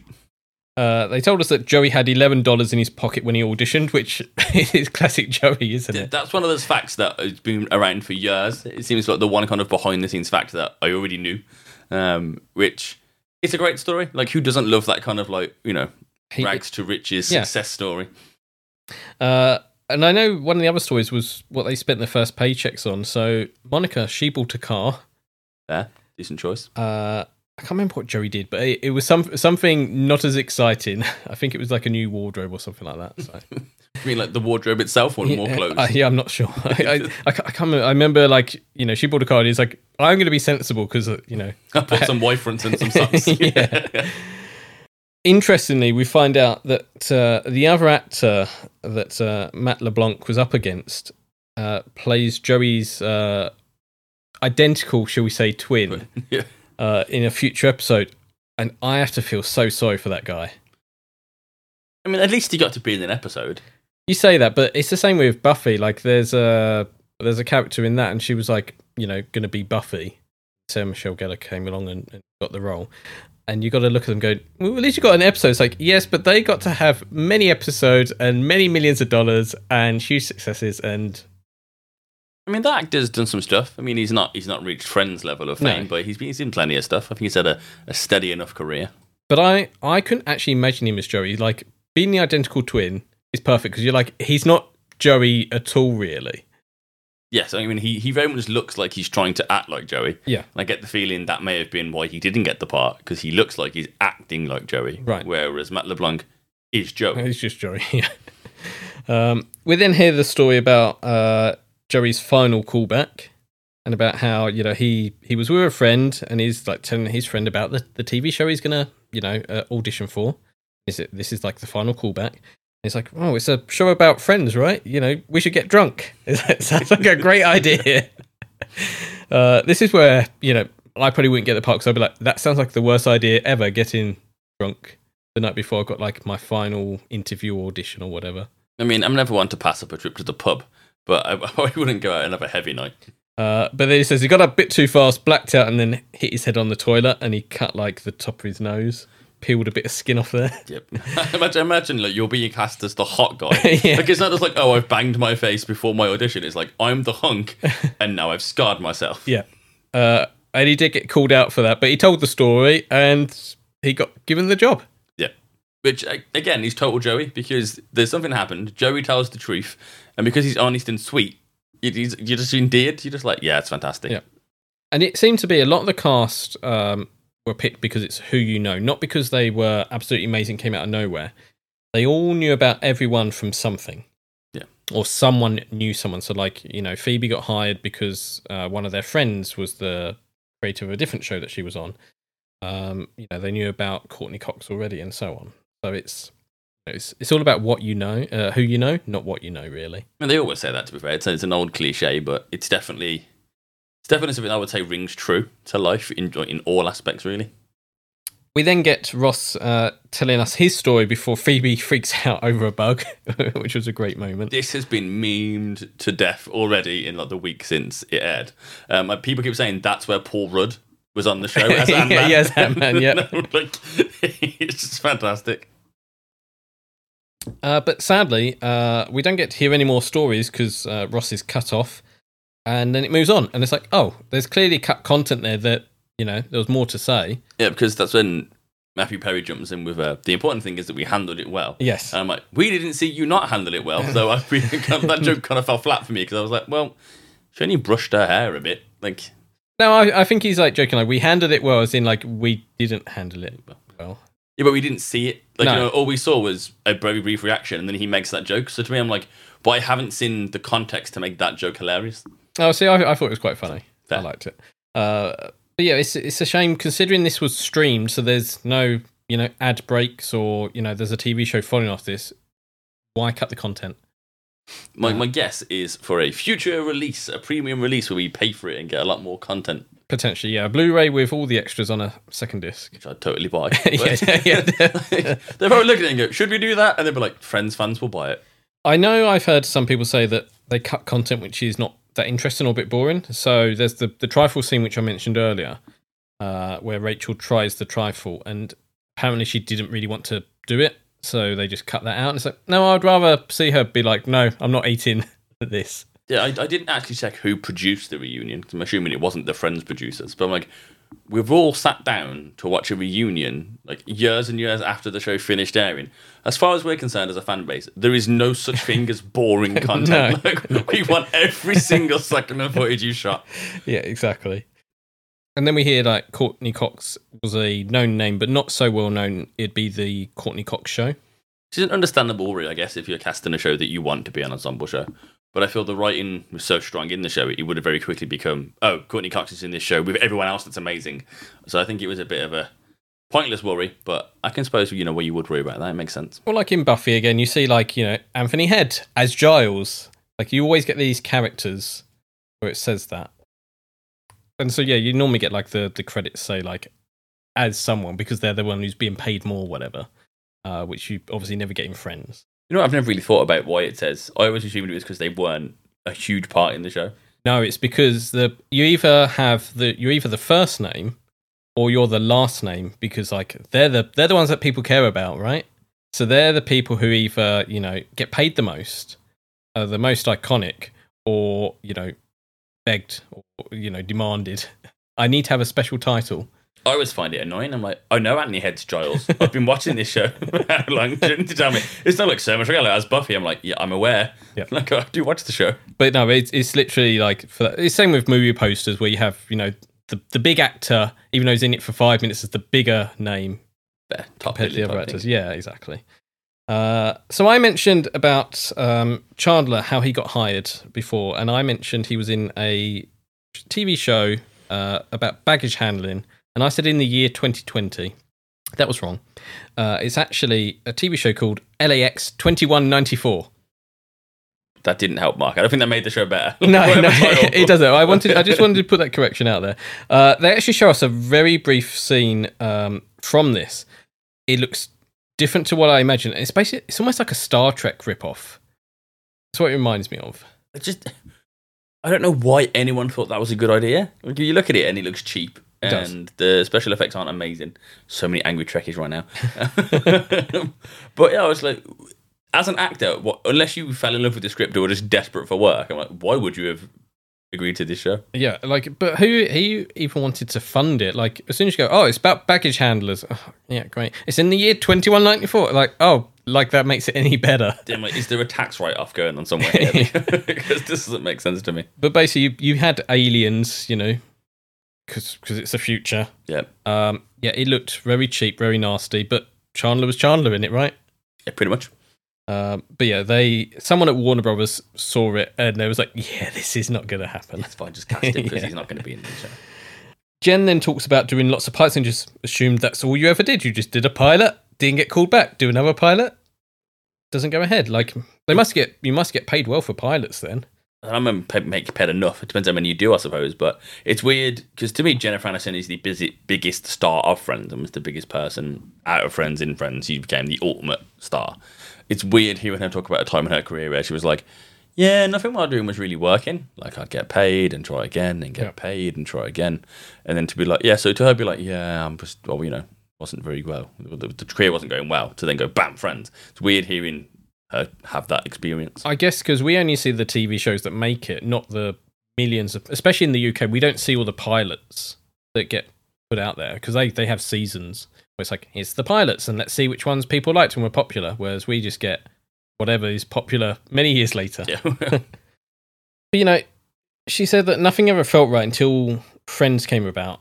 And you have to wonder, is this a genuine thing? Or is it just because you did the TV show for 10 years? No, I reckon it's genuine. I mean, especially with how close the cast seemed, you know, how quickly they fell back into the, oh, we're all mates having a laugh. I very much imagine that she got to the show and was like, oh, wait, these guys are fantastic. This is awesome. Having a great time. Well, she asked to be cut from her contract on Muddling Through, and then that producer said, you know, don't do that show. Friends won't make you any money. This show will. Yeah, and I guess credit to James Corden because after she said that he's like, and that producer was here tonight. And Jennifer looked mortified. I was like, that was really funny. I was like, fair enough, James. We'll give you that one. We're then back to the quiz, so we're chopping and changing, which is, I guess, typical for a Friends show. But like you said earlier, like it would have been better just have nice rounded segments where we got everything rather than we've clearly missed something here because they're chopping and changing. Yeah. We get asked about Joey's identical hand twin. And he has to pick from a selection of hands from behind some curtains, which he does spectacularly. Yeah, he got it right. There he was. I didn't realise the actor who is his hand twin is actually quite well known. He's been in lots of films and lots of TV shows. Mm-hmm. I just thought he was just random bloke. I mean, talking of not aging, he looked practically identical. He did, yes. Like, he easily has held up the best out of everybody on the reunion. There's then a message on the answering machine. It's Tom Selleck. And Tom asked the question, what did Chandler do for a living? What I found really funny about them, who's that? And they're like, Tom Selleck. It was like, is the difference between fan and actor? Yep. Because if you say, like, oh, who's this? They're immediately going to be like, that's my colleague who I worked with for a while. Tom Selleck, not, oh, it's, you know, Richard. Yeah. Which, again, made me chuckle. I just like the kind of difference in perception between fan and... They still weren't actor. Sure, though, when they were answering. They was like, is it Tom? Is it? It might be. Like... Everyone else goes, it's Tom, it's definitely Tom. He's got a very distinct voice, to be fair. Like, how you wouldn't recognise that voice, I don't know. Like, other than James Earl Jones, who else? Or Gilbert Godfrey. Yeah. Like, who else has got, like, an immediately recognisable voice? I did like the way, so when he's asked the question, what did Chandler do for a living? Rachel immediately shouts out, transponster. Yeah, and Monica was like, no, this is last time. Yeah, we said that last. There is a bit of a problem here, though, because they say the answer is no one knows. Yeah, which is not true. So what is the answer? See, I've forgotten that because it's so much, but it's like data analysis and system configuration or something like that. Yeah. But nearly, well, the one of the Friends Facebook groups you're in has basically just been that meme over and over again with that seagull like screaming at it. And the coach's like, yep, because my sister, again, got the answer right straight away. And I was just like, yep, we know. To me, it just felt like surely the everyone there knew. It's like an odd moment because they technically got it wrong. And then it was like they were given a pass. And I was like, well, surely on Ross's cards, the answer should have been there at the very least. Yeah, I very much doubt Ross or David Schwimmer wrote that quiz himself. Yeah. I can imagine it was passed to him. The girls are declared the winners for some reason. Yeah, arbitrarily. It's just like, and the girl, I guess because they lost last time, so they get to win this time, maybe. I don't know. Yeah, but we don't see enough of questions, really. Like, there's clearly going to be more. And I would have loved... We could have easily had 2 hours of this. Just answering questions and getting it wrong or right or whatever. Yeah, there were huge segments where I'm just like, right, so They could have turned this into a series. It could have been, here's an hour and a half of James Corden asking them questions. Here's an hour and a half of them doing a quiz. Here's an hour and a half of table reads. Yeah. And they've been like, yes, I'll watch everyone. Because they clearly filmed for at least a whole day, if not longer. Yeah, and a whole day shooting. It would have been like, arrive at 7 a.m, yeah, leave at 9 p.m. Like, it would have been a whole day of shooting. Yeah. Even just watching Joey eat some lunch. Could have done that. We're then back to James, and they talk about being noticed for Friends at the start of the second season. Like, that's when they knew that they were doing something that people cared about, which I find odd, because I would have thought, like, after a few episodes, you'd be like, yeah, like, we're in magazines and people are talking about it and stuff. But I guess when you look back at the time, it was just the start of another TV show, I guess. And I suppose it's always, you don't always know how much they've shot before it starts airing. Like, we know they shot 3 episodes at least before it aired, and they shot the whole season before it aired. Was it, okay, we shoot on a 3-week schedule, so we're 3 weeks essentially ahead of TV. So if they did that way and you're still filming it while it's airing, you're probably more in a bubble than sat at home watching it, the world experience it. Joey then talks about there being a helicopter above, like, everyone's houses. Like, that's the first time he knew they'd made it, which is really weird. Why go to, like, 6 different helicopters above actors' houses? Yeah, like, even if I was a huge fan, I'd be like, I don't really care about his rooftop. No. Which is apparently a mess. So he's like, my roof's a mess. So he called the roofer out the next day and got that sorted. But at least it had a benefit, like a fringe benefit to fame. Because I'm thinking, you know, they can't be living in their own house at this point. Maybe they are, right? But they're not wealthy celebs living in, you know, Beverly Hills or whatever. They're probably renting apartments or, you know, living wherever. Yeah, I mean, before the first season finishes, I don't know what, like, the going rate is for an actor on a sitcom, but it's probably a decent wage, but not going to be immediately. It's going to be a few grand an episode, yeah. But then you'd be like, I'm not going to spend this right away because who knows if we're going to be back again. Yeah, especially if you're Joey. If you had $11 in your pocket at episode 1, you got a couple of grand, you'd be like, oh, hold off. Ross then explains how only those 6 knew what they were going through, which... You know, I quite liked him telling us about that. Yeah, Jen didn't seem as to agree. But it was kind of like, like it hadn't occurred to her at the time that only the group knew what they were going through. It seems like I thought Ross had and had never shared before that point. And everyone's like, oh, I suppose. Because, you know, they, like we said, they weren't all massively famous before. So to be chucked out, there was like these big stars now and people going, I know who you are, and probably shouting your catchphrases at you. Yeah, I suppose it's especially difficult being in a TV show that's going to have continuity as a key thing. You probably can't change your look. Whereas if you star in a movie that suddenly becomes a hit, but in it you played a pirate with a beard and long hair, and then you cut the beard off and cut your hair, people may not recognise you in the street as much. Whereas if you're Ross and you're in the middle of shooting season 2, you can't change what you look like because it won't make any sense for the episode. And at the time, they probably didn't have a lot of famous friends. So you can't go up to your famous friends and be like, how did you deal with this? They're going up to their normal life friends. They're going, I wish I was you. Yeah, I can't imagine how much this has changed as well for modern people. Like, if you're in a hit TV show now where social media and the internet are so prevalent and invasive, like, I can't imagine how intense it would be now. It's got to be the worst, right? You got to just not read the comments. Yeah. Don't listen to our podcast. No. I'll have to read the comments because I'm too argumentative not to. We then find out that Friends is in 18 different languages, which I thought was really cool. I enjoyed seeing the clips of it. It was funny hearing, like, the dub person laugh in place of an actual person. Like, you know, hearing, like, Italian Joey laugh was like, that's so cool and strange.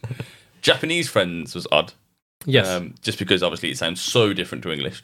It's like, oh, that's cool. So I kind of want to watch it to learn more Japanese. And I say this because BTS appear and they talk about learning English from watching Friends. Yes, I already knew that. So one of my friends is an outrageously big BTS fan. And I knew that, I can't remember his name now, but the main guy, the guy who's essentially the front man because he's fluent in English, he learned English from Friends. And she told me that when she was paying outrageous amounts of money for BTS tickets. Right. So when people are like, why the hell are BTS on the show? I put in the comment section on Facebook, oh, that's how they learn English, because their mum bought them the DVDs. Well, they also say they learn about, you know, friendship and, I guess, American culture from it. Yeah, I guess. I mean, they're Korean, so I guess the world's quite different in that, you know, over there. We then meet the fans. Friends fans are crazy, I've written here. I mean, all of those... I don't know. It's like a part where, like, I guess enjoyment of the show battled with my kind of British stiff upper lip and cynicism. You had all these fans sharing their like stories of how, oh, I was this person growing up and wanted this, and I got through this difficult period because of this. So I was a bit kind of like, overshare. I guess it feels a bit forced and manufactured, like someone's put a camera in front of your face, so you got to have an interesting story, right? Yeah, like how did they find those people? Who were they? Did they have to audition to be, you know, the Friends fan on Friends? Was it just send us your stories and maybe we'll call you? And I know from like our experiences on the Friends Facebook groups and that, there are some like interesting people on there. At the same time, I don't know who these people are.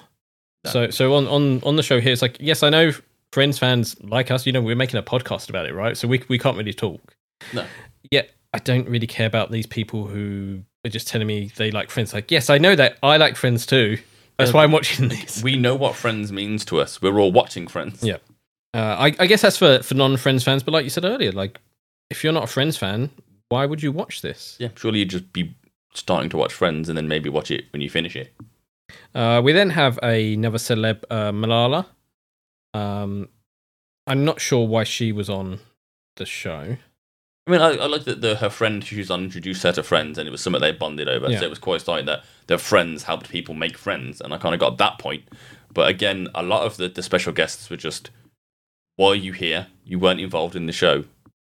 Put the cast back on. Because she's not an actor or an actress or anything like that. So no, not to diminish what she's gone through and what she's overcome and achieved. But at the same time, I'm like, that's not particularly relevant to the show. No. Like, you're right. How does she relate to it? And it, apart from her stories, which we all have, she doesn't. We then go back to James, who takes questions from the audience. I say questions, we get a question. The first question is, what are some things they didn't like about the show?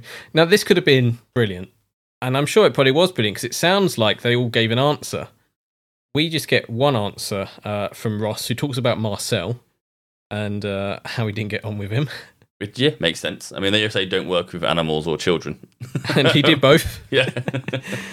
He was talking about like how the monkey wouldn't hit its marks and like mess up the scene. What I like is that when he first said, I didn't like working with the monkey, you immediately get the, oh, David Schwimmer hates animals. Yeah. And he very quickly went, no, I love animals. They're great. What he meant was, professionally, the monkey sucked. Yeah. It makes sense. It's a monkey. I mean, looking back at Friends now, you're like, why was the monkey in it? It's such a weird thing for sure. It's almost like a thing a bad TV show would put in to try and get ratings. Yeah, I guess. Especially, I guess, you can't have a monkey as a pet. That's not allowed. Yeah, they're funny episodes, but it's so far removed from anything else. Like in the show, it's odd. I really liked how we talked about how, you know, during their downtime, the monkey would just be on his shoulder. You know, he's got to be around the actor all the time, right? And the trainer would give him live grubs to eat. So he's like grabbing the grubs, ripping them apart on his shoulder. Awful. Push like stuffing them in his mouth and then just like clings to David's face. That would just be gross. Which again is somewhat I loved about the reunion in general, which is it's another fan perception to actual reality where we were like, yeah, what a great time with a monkey. How adorable. Like, no, I spent 9 hours waiting for this monkey to jump onto the right shelf. Yeah. It's you know, those anecdotes and behind the scenes are what are more interesting, I guess. Yeah, that's why I watched. We then have Jack and Judy Geller, ask a question, I guess, but they don't actually ask anything. James actually asks them what they remember of their time, and they talk about how they felt like real parents to the cast, I guess. Which was adorable. Yeah. And, yeah. The actual play Judy got really emotional. You could see her welling up at the time. It was like, oh, but that was really cute. Yeah, that was great. I would love to have, you know, seen more of them. Yeah, like it was weird because some of the people they brought on, and I got really excited. And we'll get to one of them in a bit. And I was like, yes, she's there. I'm so excited. And then 2 minutes later, they were gone. And I was like, no, I'd have had 90 minutes of the parents talking to the gang and reminiscing. The thing was that Judy did seem like Judy. Yeah. Hopefully she was nicer to Courteney than she was to Monica. Yeah. No, I really liked seeing them, but I wanted to hear more stories about things they didn't like or whatever. Hear different questions, hear from Jack and Judy a bit more, but we didn't get that. It made me chuckle how James Corden was like, great, keeping it positive. And I was kind of like, was that a genuine question? Or was it a question that had already gone over? It would have been one they've gone over, right? At which point I was like, well, then your joke doesn't work, James Corden. Because you can't set up the question and just to throw in a joke. Because I would like to know actually who the audience were, because you're going to assume it's going to be cast, crew, celebs, friends. I wonder how many random people were there, because they're quite spaced out. Yep. It'd be interesting to know, like, who they were in relation to it, so, like, to be invited there, I guess. Yeah, like, to me, the audience should have been, you should have been somehow involved in the show at some point, even if you were, like, I don't know, the boom operator in 4 episodes in season 7, of like, well, you get a seat. But if, why would the public be there? Like, well, I think they can be there, but it'd be a bit weird. I wouldn't let us in. Well, I'd let us in. We're hosts of Watching Friends. Only podcast hosts are allowed. You're right at the front next to James. There you go. We then have David Beckham appear for some reason. I mean, I didn't know David Beckham was a Friends fan. I don't care anymore now I know he is a Friends fan. It was just, why are you there, Beckham? I did like his title, which was like, International Soccer Icon.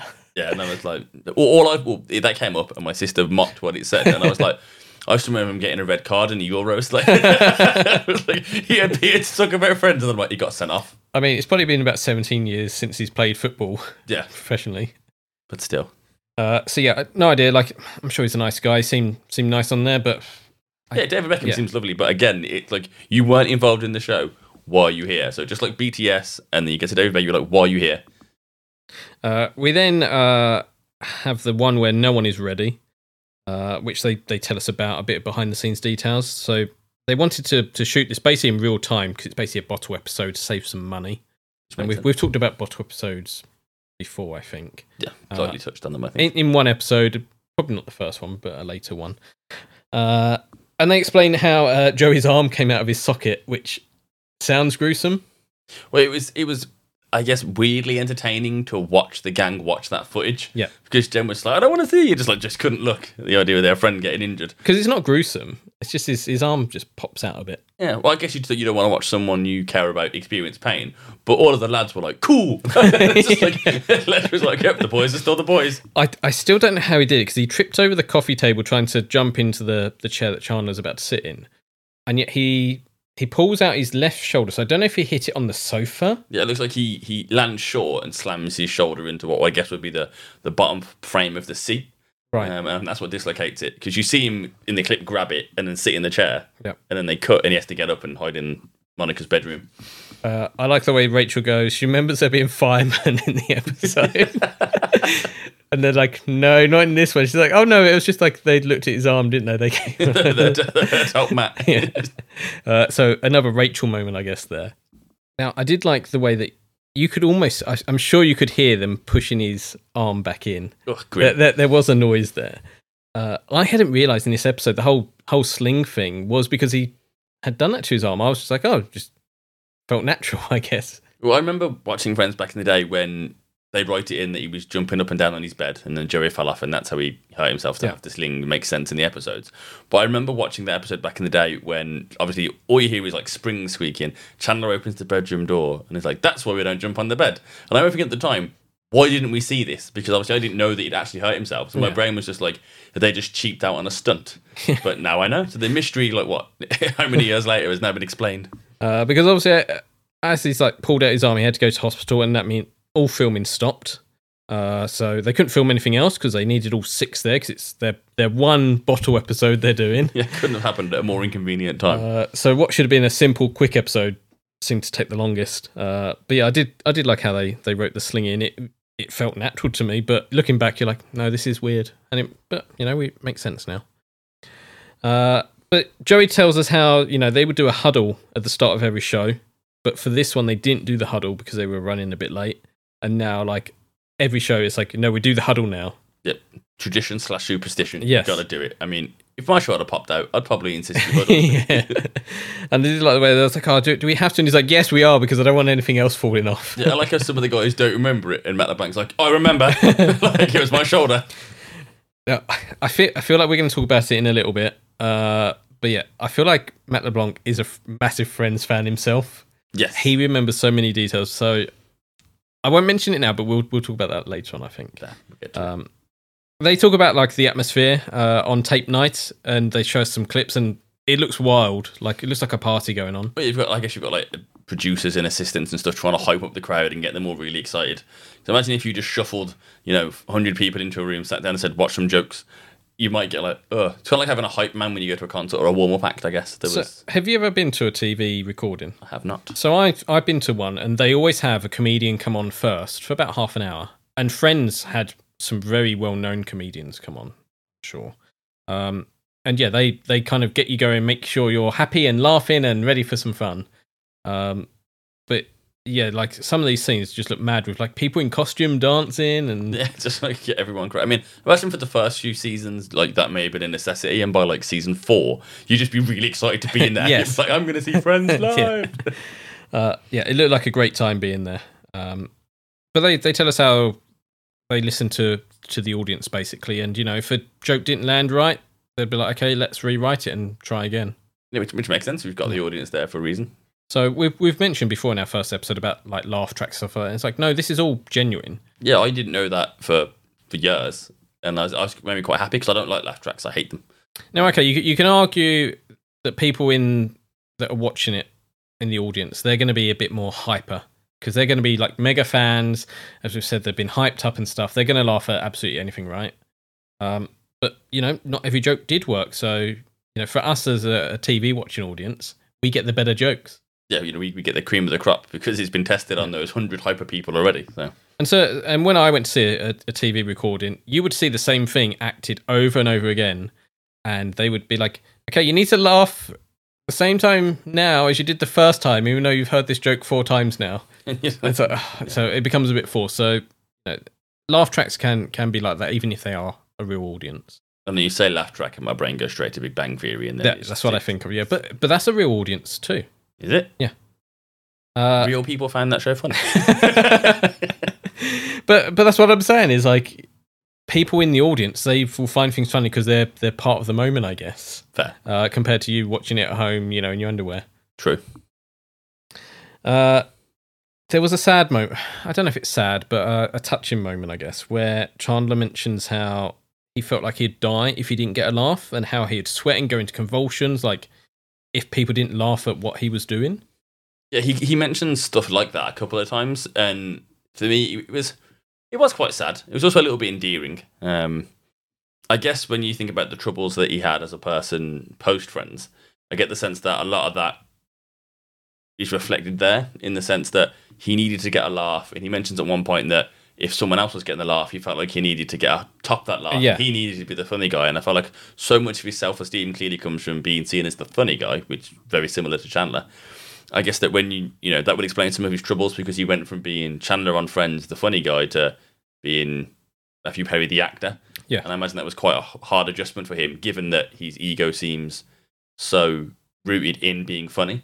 Not but in a criticised way, just that's how it seemed to be. So. Yeah, and I really loved how honest he was, like, far more honest than any of the other cast. Mm-hmm.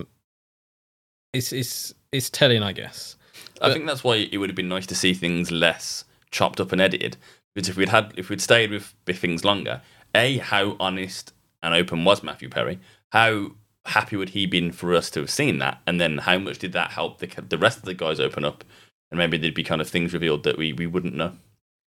Well, yeah, because then you have like Phoebe saying, "Oh, we didn't know that you felt like that," and he's like, "Yes, I felt like that every single night." It's like, oh, like that's kind of bad. Like you'd like to think that this group of people would know how each other felt doing this. Yeah, and then we touch back to him saying that no one gets in touch with him. It's kind of like, well, clearly they weren't as close as fans like to think they were, because you'd think that with some after 10 years of working with people, you'd bring up and go, you know what, my mood is really affected by the performance I give or the reaction I get. Yeah, because I'm sure the rest of the cast would have rallied round and been like, you know, you're not writing this material. Like, if the joke doesn't land, it's not on you. No, technically it's on the writing team. Yeah, because you know you can act it, and it's just the audience doesn't get it. Yeah, or you know, we've had jokes where it's absolutely hilarious to us, but no one else would get it because it was part of the moment. Yeah, I mean, I'm sure we've all had moments where we've made a joke that we think's going to kill the room, yeah, and it dies immediately. We've all felt that kind of horrible regret in the piteous stomach. Be like, that wasn't funny. It's so awkward and yeah, horrible. So imagine feeling that for 8 hours a day every week for however many years as part of your career, your job, you know. Yeah, and given that you're going to be sitting there thinking, right, everyone in the room is now judging me because that joke didn't land. Yeah, it's probably a pretty intense thing to go through. We then end up with Monica and Chandra in bed together, and they let us know that this stuff was actually just going to be a one-off. You know, they was going to have them sleep together in London, and when they get back, they can play out, you know, what's gone on for a few episodes. That would have been quite funny. But they listened to the audience because the audience loved it. Yeah, which I love. I almost wanted to climb for the TV and hug the producers at this point, because like the fact that they were kind of blissfully unaware of what the show meant to people at this point. Yeah. But then when that moment happened and they realised, oh my God, the people absolutely love this idea. They're so invested in it and they care about the characters so much. It's almost adorable to be like, you know, like, well done. Like, you did this. You achieved this. How did you not know what you were doing as you were doing it? But it also shows they never had some grand plan for this. They had like, yeah, they can do this and the next series will do whatever. But that's great. That they're just making it up on the spot and going, right, this is what feels right. Yeah, I mean, I suppose that's the kind of the sign of great creativity, where they're able to flex and bend and change things around as they go. Because if you have a plan and stick to it and it's not working, the show's going to get cancelled. Yeah. We then have another celeb, Mindy Kaling. I don't know who she is.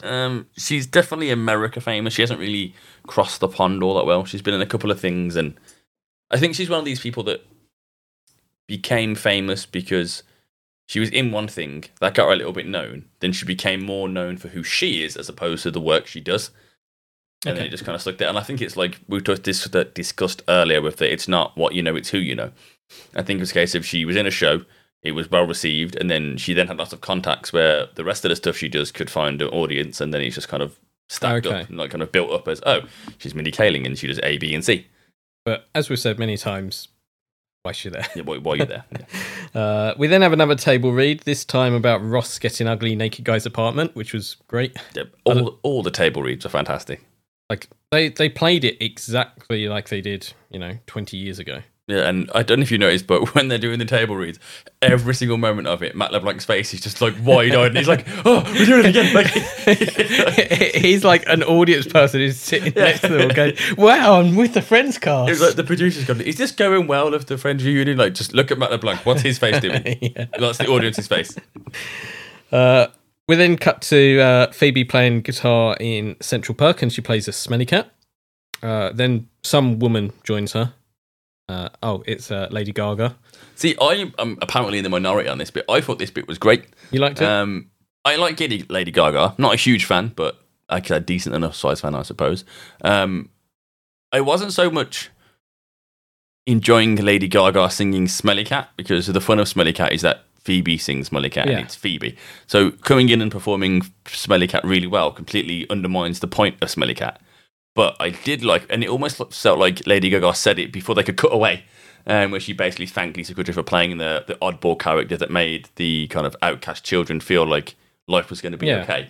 And I thought that was really sweet. And it would have been, I guess I would have preferred her to just have that conversation with Lisa Kudrow as opposed to being like, let's sing Smelly Cat together. I guess so, yeah. Because she feels like the best out of all the celebrities, because it feels the most natural. Like, she just comes in, we don't know who she is, really. Like, if you don't know who Lady Gaga is, you don't know, right? Well, she was actually interacting with a member of the cast, as opposed to just be talking head, stare at the camera, explain why you like Friends at the end. Yep. I really liked it because obviously they're playing together, and then you get the backing singers, the original backing singers come in, and like, that's great. I was like, were all these singers maybe like the barbershop quartet and the back of it, they just look in a cupboard at the Warner Bros. Lodge. It's like, we might need them. Keep them in that cupboard. So yeah, that, you know, she wasn't too bad as a celebrity being in there. I guess at the same time, you could argue if you took her out, would it have changed things? Probably not too much, but there is that sentimental moment that I think was needed to be said. Yeah, I guess it's still a why is she there, but it's that I mind it the least out of everyone that was there. Yeah.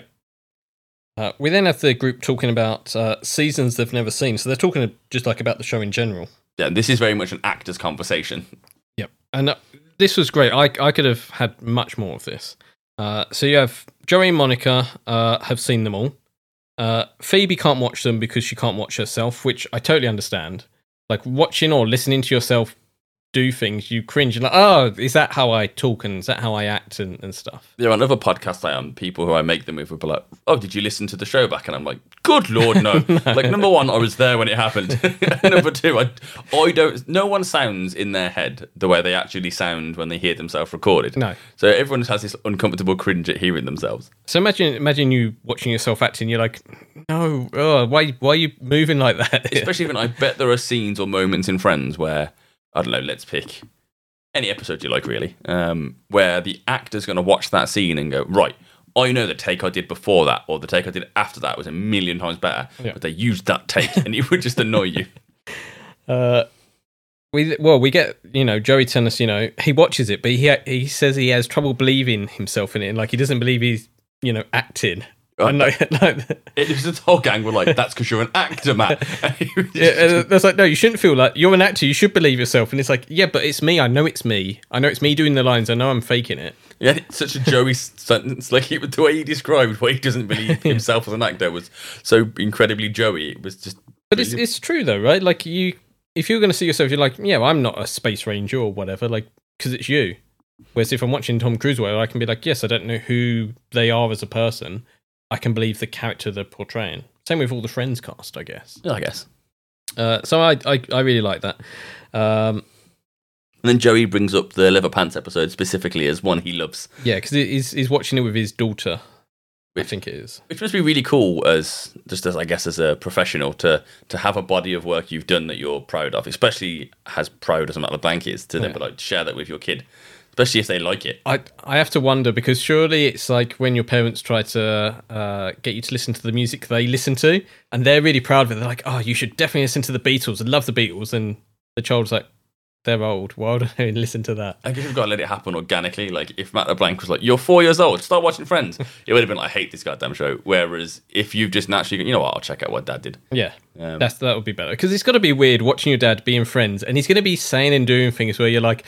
Oh, I don't like that. Especially like because he's got a daughter, and for a lot of the early scenes, she's watching her dad basically be a bit of a player.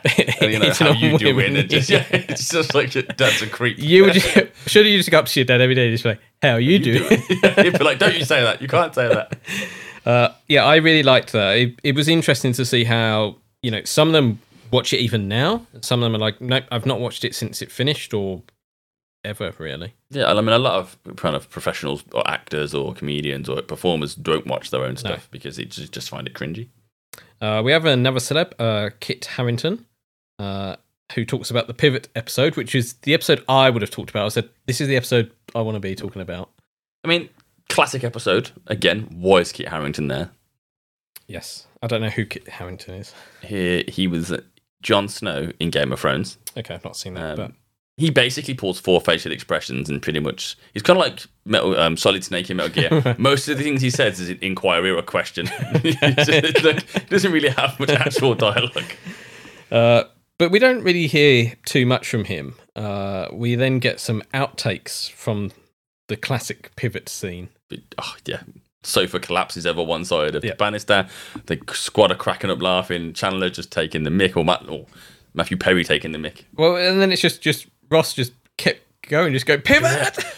Yeah. And you know you would just be in tears of laughter. And then just that moment they look at each other and they just burst into more laughter. Like, yes, that is like brilliant. It looked like so much fun. Like, what did you do at work today? We tried to move a sofa up some stairs. So at the Friends experience, not all of them, but some of them, you get to do that scene and get a picture taken. That's pretty cool. Which is quite nice. They then talk about their marks. Now, this confused me a little bit. Like, I obviously understand, like, a mark is going to be like a bit of coloured tape or something saying, like, this is where you need to stand or where you need to walk or whatever. And they talk about, like, Joey tripping over one of his marks. But it's like he has to look down as soon as he enters the door of Central Perk. But then he has to run around the sofa. So I'm like, why is he looking? Like, surely he just knows he runs behind the sofa. He doesn't have to look down to look at his mark. When he first comes in the first time, he trips as he goes down the step and falls over on his way to his mark. Okay. And his mark is obviously the chair to sit next to him. Right, okay. But then, because he fell down and everyone found it so funny, the second time he came in, he looked at where he was putting his feet so he wouldn't fall down again. But then the chair fell over and it was just completely disastrous. So he wasn't looking for his mic. He just didn't want to fall down a second time. Okay, that makes sense. And then, yeah, this is the bit where, you know, Chandler says, you know, he's getting some great laughs because he's falling over and doing it wrong. And I need a laugh too, so I jump in and ruin it as well. Yeah, I mean, I really related to Matthew Perry saying that. I'm not, I guess, too proud to admit that sometimes, especially in certain groups, I like to consider myself the funny one. So there are some times where someone tells a joke and I'm like, crap, that was funny. Think of something funnier to say. That's it. See, when you say that, it just makes me think of Seymour Skinner in The Simpsons, where he's in the barbershop quartet and they're like, I'm known as the funny one. That's when you say that's what I'm thinking of. We then see the friends watch some bloopers, which is absolutely great. I want to see all these bloopers. I think they're all on the DVDs.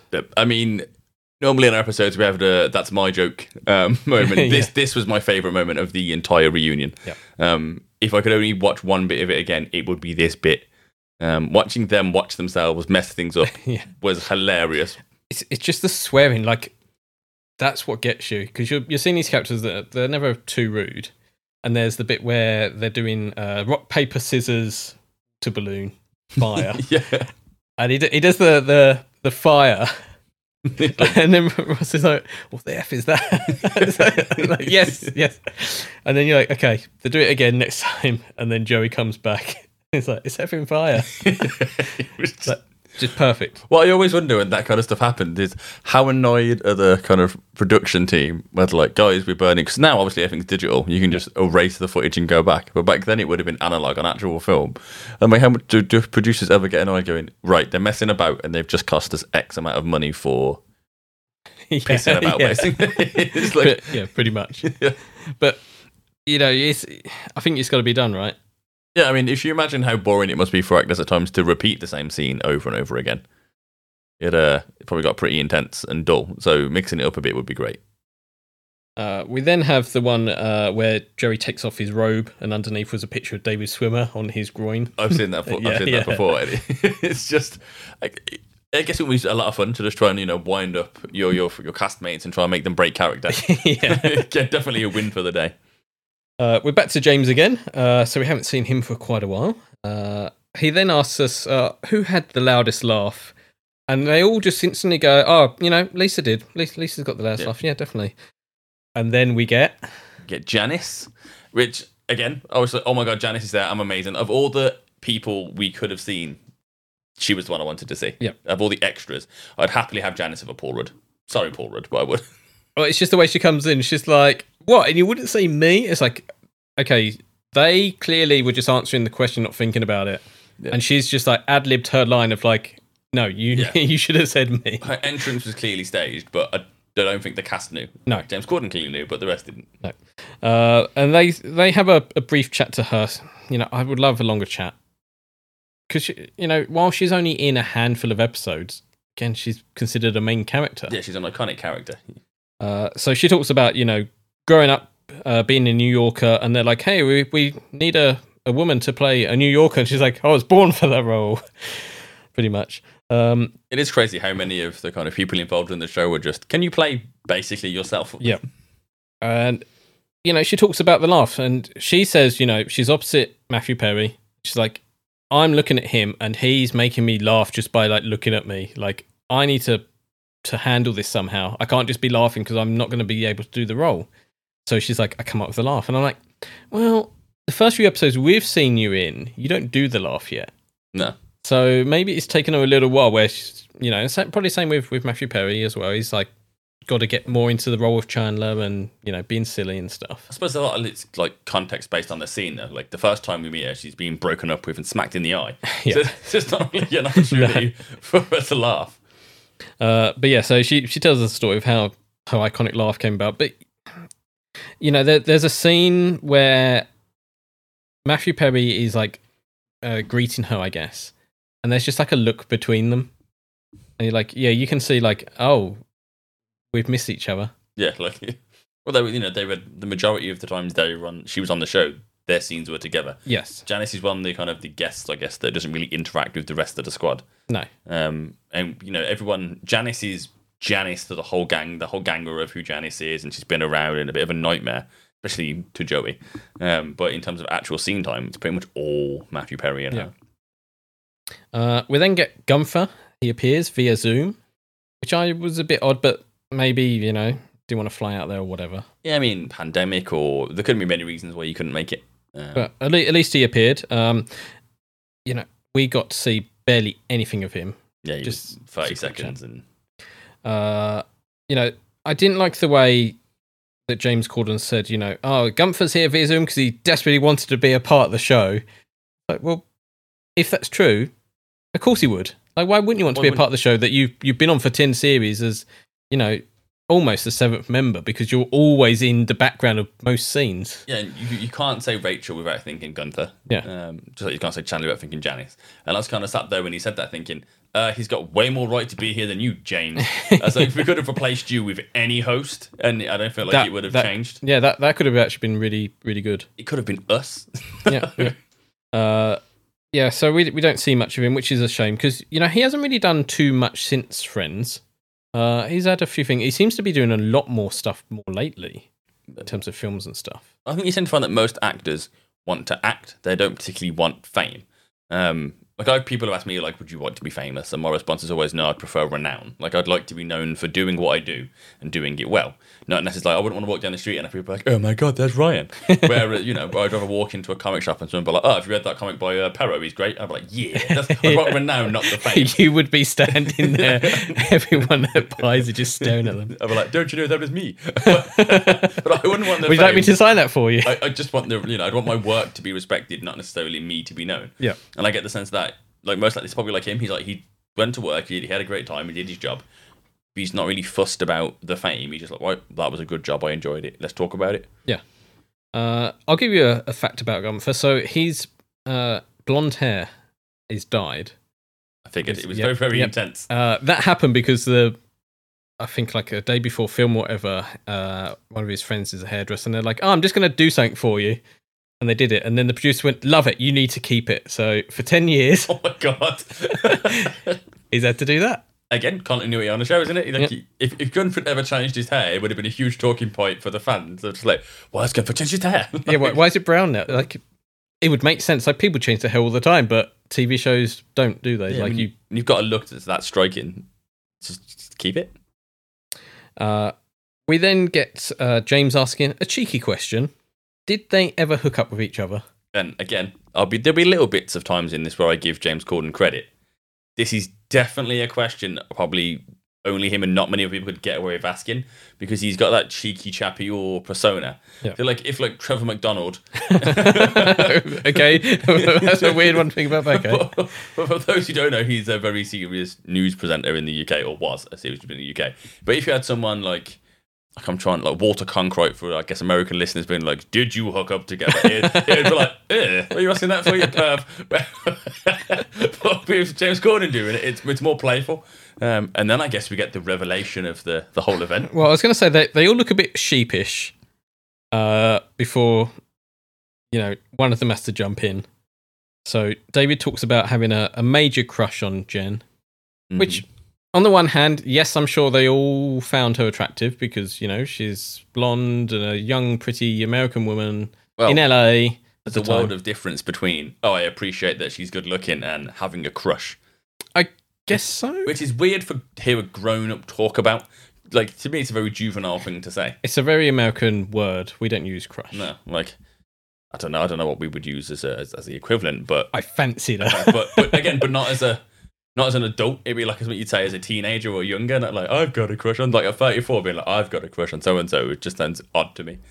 But this whole scene, I'm not too sure how much I believe it. I'm like 50-50 on it. Oh, I was 100%. I mean, like, alarm bells, because he said, I had a crush on Jen, and I was like, oh, did you? Jen and I's first kiss, and suddenly it all made sense. It was like... Well, because she jumped in very quickly, and she was like, oh no, it was like, both of us. Like, make sure, like, it's not him being weird. Like, I fancied him. And then you're immediately thinking, David Schwimmer, really? Yeah, that's... With you on that one, I was like, really? But, I mean, you know. But they talk about, like, they were both in relationships. And, you know, anytime one of them was single, the other one was in a relationship. So, like, they never crossed that boundary. And then Joey butts in. Yeah, with a BS. BS. And everyone starts immediately wetting themselves. Apart from every other cast member, where it was like, Yeah. Joe is telling the truth and now has to backpedal really quickly because as I'm joking, I'm just like, you're not the white man. Like, you definitely went to a party and then saw them two in a corner at some point. Yeah, like, you know, you've been drinking, it's been a party or whatever. Like, you've worked with each other for 10 years. You both have a crush on each other. You both said that you've both got a crush on each other. You know, you've clearly learnt from Ross not to go, all right, I've got the spoon. You're going to be like, I'm going to take my moment now rather than, you know, wait for a Pablo to appear or... Yeah, it's just odd. And it's really weird that the first time, like, I can't imagine kissing a crush, use the word, if I had one, but the first time I kissed them being in a role in a show. Well, I know a lot of actors have said this, where they're like, oh, we have to do like a kissing scene. It's like, do you French kiss them? Like, how do we do this to sell it? Yeah, I assume there's some kind of conversation beforehand because it could be disastrous and awkward otherwise. But I just mean, like, because obviously as an actor, you're like, I am acting, I am Ross, and I'm going to kiss Rachel. But then if you actually fancy Rachel or you fancy Jennifer, David's going to be like, oh my God, because there's no way he was thinking, I'm Ross kissing Rachel. He was like, I'm totally David and I'm totally kissing Jen. Yeah. He woke up that morning, he was like, morning's here. He was thrilled to be going to work that day. They shout, cut. And he's like, keeps going. Didn't hear you.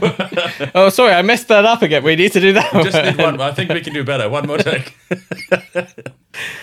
But yeah, so they talk about their first time kissing was on national TV, which is a really odd thing to discuss openly. You know, but this has been mentioned previously in an interview a few years ago. And even like Joey has said, like, you know, he found like Jennifer attractive. And it's like, yeah, of course you would. You'd find them all attractive. They're all attractive people because it's American TV. Yeah, like none of them are ugly. No. So, you know, this isn't a huge revelation. It has been mentioned before. But I guess, you know, they've gone into a few more details, perhaps. I did wonder if this is to play up the Ross and Rachel relationship for fans a bit more. Like, you know, it wasn't just our characters that were in love, it was us as well. Like, no, I think it's too much of a weird thing to bring up, especially for their interpersonal lives with people. You know, like if I'm not, I guess that Brad Pitt can really complain about Jennifer Aniston's love life, but my mind was just like, oh, how weird would that be for if you were dating either one of them while they're at work? You know, was Jen the girl David told his partner she doesn't have to worry about? I would just be like, so imagine being sat there now, and you know, you and David have been together for like 15 years, and you separated, and you're sat there watching that, and you went, oh, I had a crush on Jen. You know that some woman was sat at home going, I knew it. It's like hurling Oreos at the TV in a rage because she knew she was right. Like, to me, it's too weird to bring up if it's not real. Well, we're going to have a short ad break, and whilst we do that, why don't you send us a comment through the website or the social medias and tell us what you think about Ross and Rachel's real-life romance. Was it real? Let us know.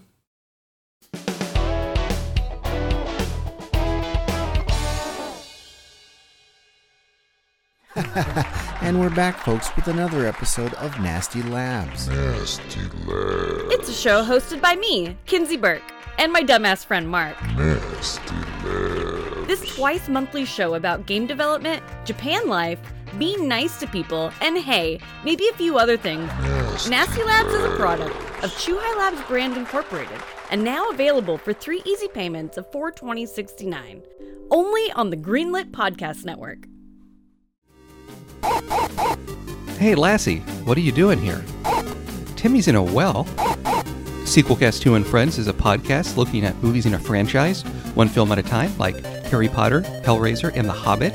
And sometimes the hosts talk about video games and TV as well.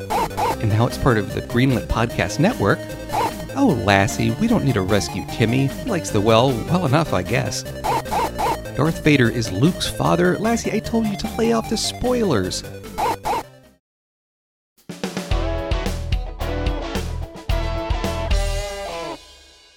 Hopefully that was enough time for you to write your comments. Otherwise, you can just hit pause, I guess. Yeah. Wonders of the internet.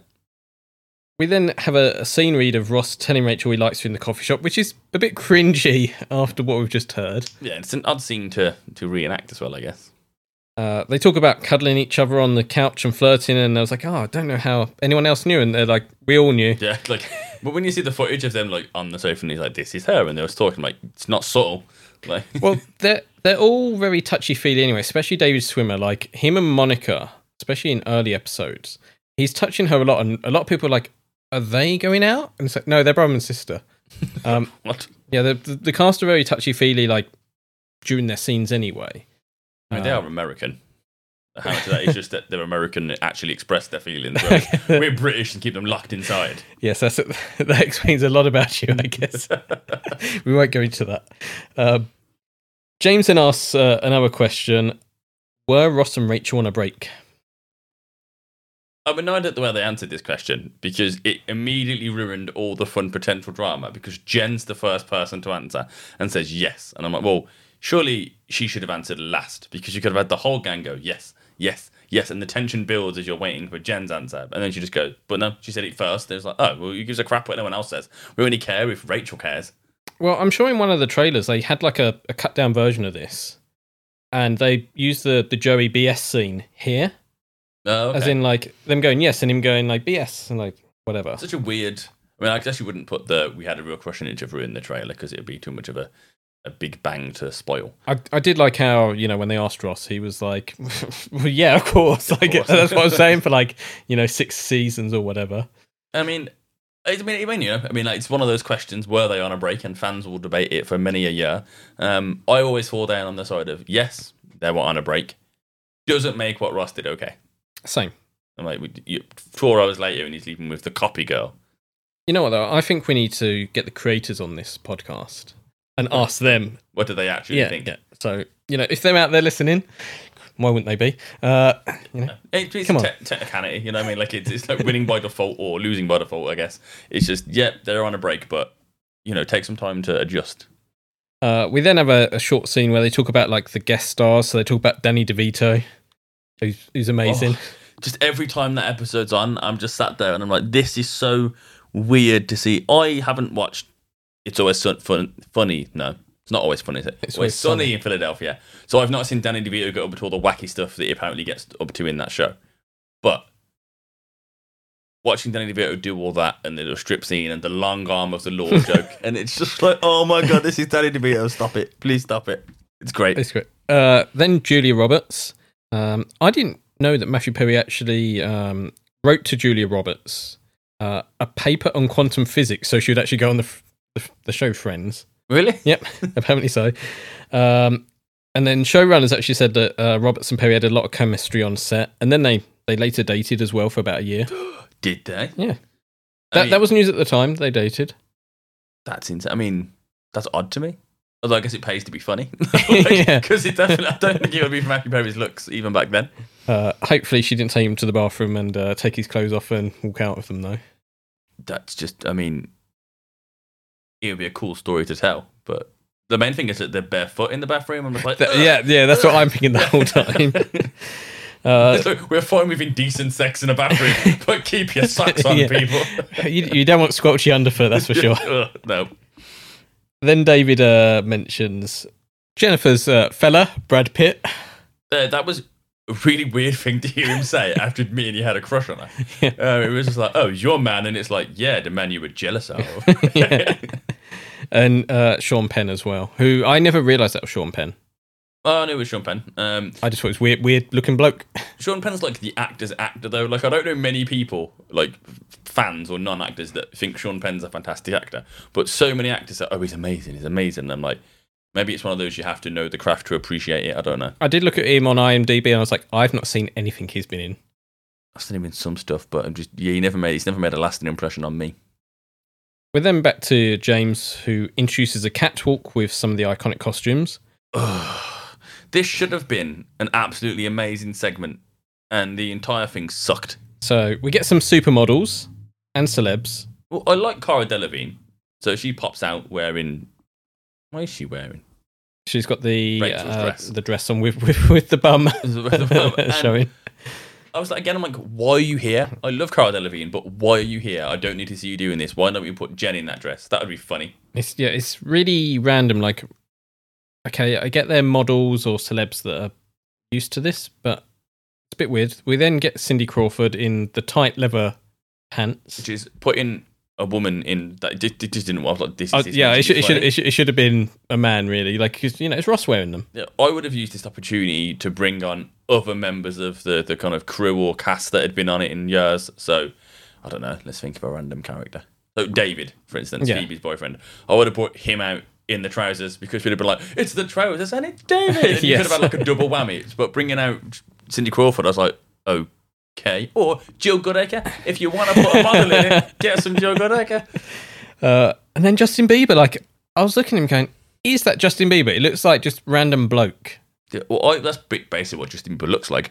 As just a random bloke. But I was like, how old was Justin Bieber when Friends was on? Like, I don't know how old he is, but I'm like, surely he would have been very young he would as have... Friends ended, let alone started. He looked really awkward in the potato costume. Yeah. I don't quite know what he was doing or why he's there. Like, everything about it was just weird.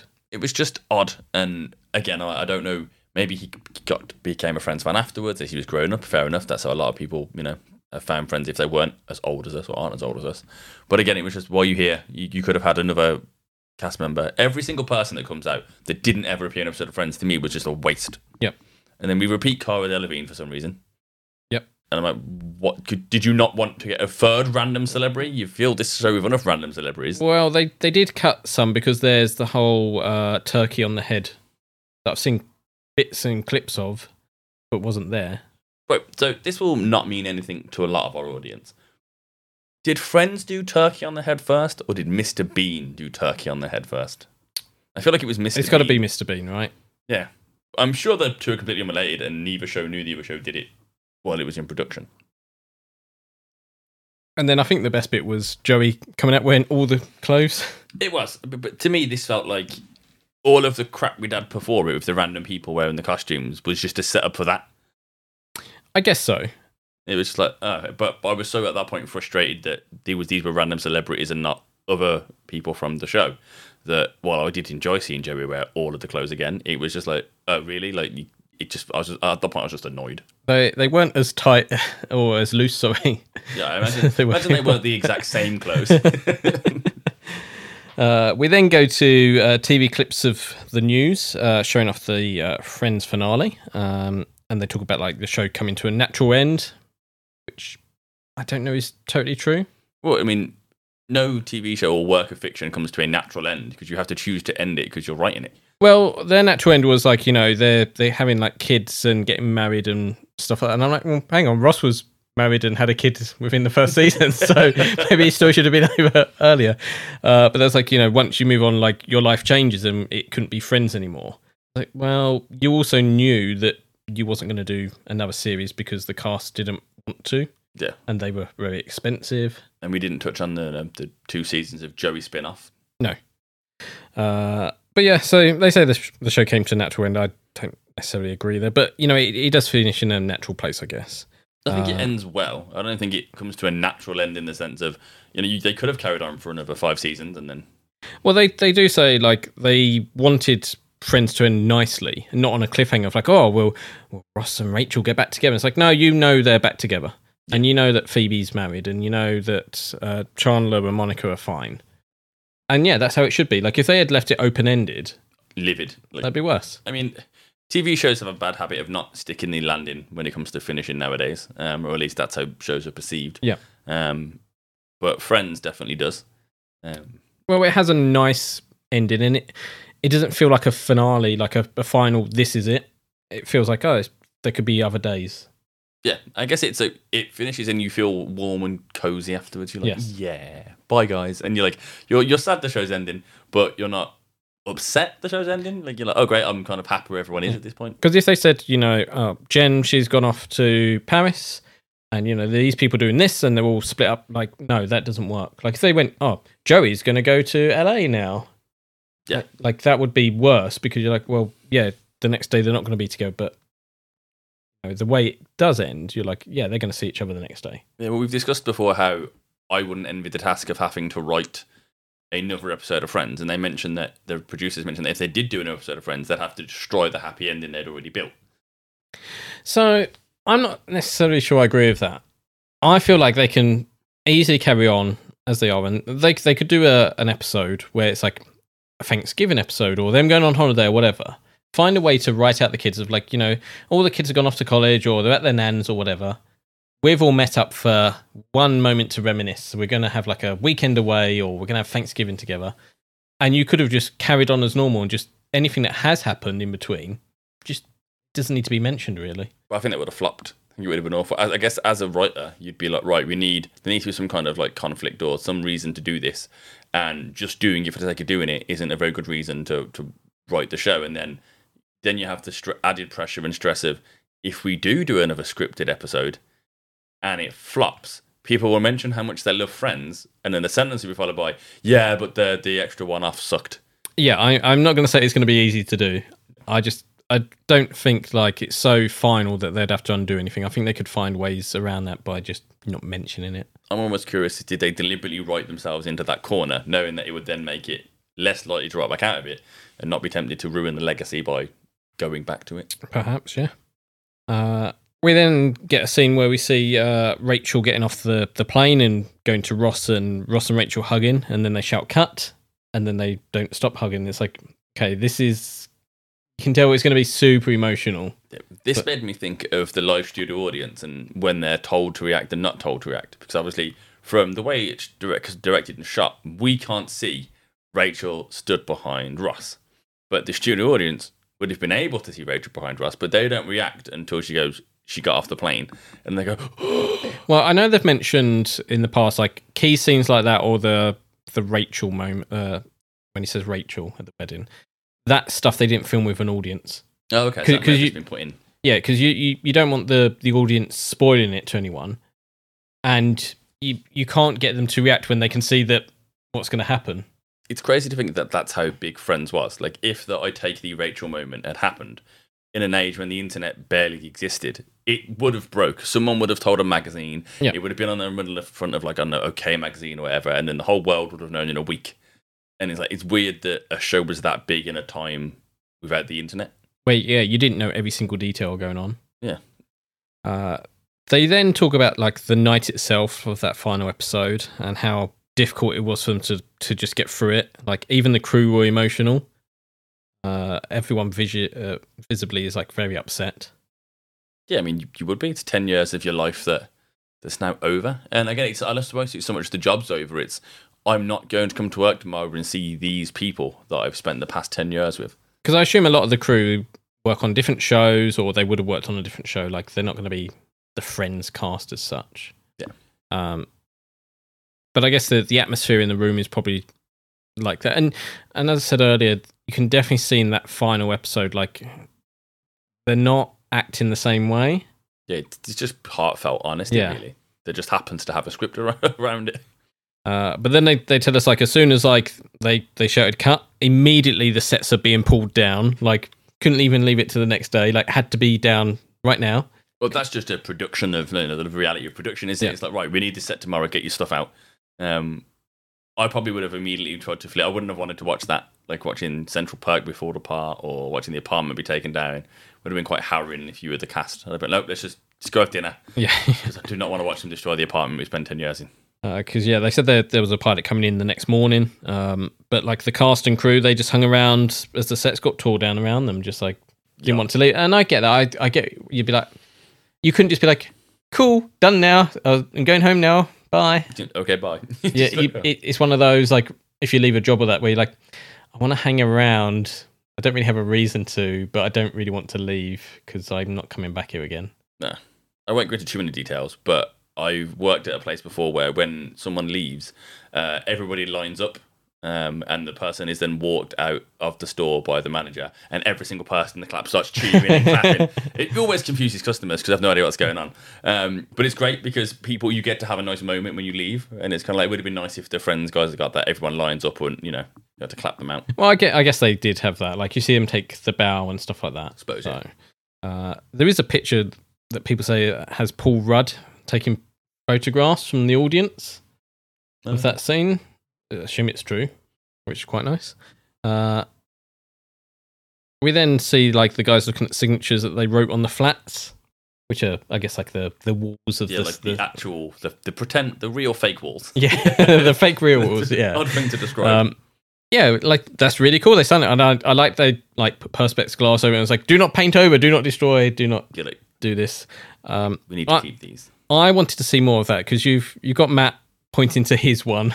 Yeah, which it's a bit crude. Yeah, but I hear like a couple of the others. They're like, oh look, it's so and so, and it's so and so, and I'm like, I don't know who they are because they're just going to be crew. Yeah, but I wanted to hear them talk about them and like, oh look, they wrote this. That's really lovely. Yeah, so and put that there. I remember this person. Remember this night. You would have just seeing them reminisce would have been nice. Yeah, because you notice that Chandler isn't there either. At this point, he wasn't there.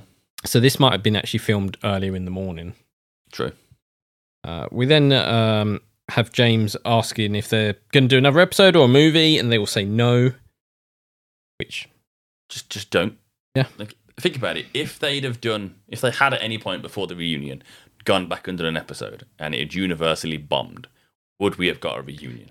It's always tough going back to these, and I think most TV shows, if they do it successfully, it's generally a nothing episode. It's either like callbacks and nothing really happens. Like you could take it away or leave it, and it doesn't matter. It's when they come back and try and change things or try to make it more modern, and you're like, no, this is not what I like. It's hard to do because, like, you can't just be like, let's do something we did 20 years ago because everyone's changed. Yeah, they relaunched Buffy as a comic after the show finished. And there's like 4 or 5 seasons of the comic and ups and downs, but for the most part, great.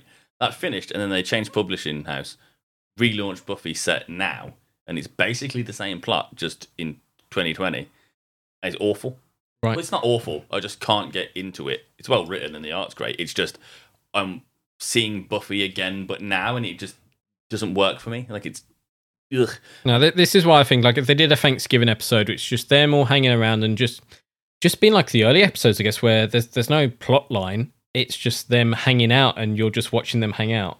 But I just don't think it would work. I feel like the world's changed too much to have that slice of the early 2000s back, and I just don't think it would fit. Okay.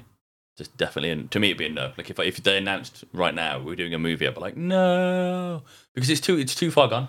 Yeah, if they either had to do it soon or not at all, and I definitely think we're in the not at all. Well, like Sex and the City did 2 movies. They did. Now I've never seen that show at all, but like I feel like the first movie came around at a time that the series had like just finished, right? I mean, it was long after. It was quick enough for this series to still kind of be in the cultural zeitgeist for the movie to be like, oh, there's the movie, let's go watch it. Like, the show hadn't disappeared for long enough. It was still relevant. And then the second movie was too long gone. What was the point? Yeah, and I don't know how that show ended or anything, but I think people like the first movie at least. I only got like halfway through Sex and the City and I just got bored. So no podcast of that coming up. No, definitely not. But, Lisa says, it's actually up to the creators. They want to do more because, they're all married off and got kids or whatever. And, the creators could come up with something, but then would the cast want to come back? I guess if the money was there, maybe. I like to think that the cast would come back based on the quality of the content and not the cost. Obviously, it's a money-making thing, but I think they'd all look at the script, and if the script was good enough, they'd agree to do it. And then it turns into, let's have a budgeting conversation with Warner Bros.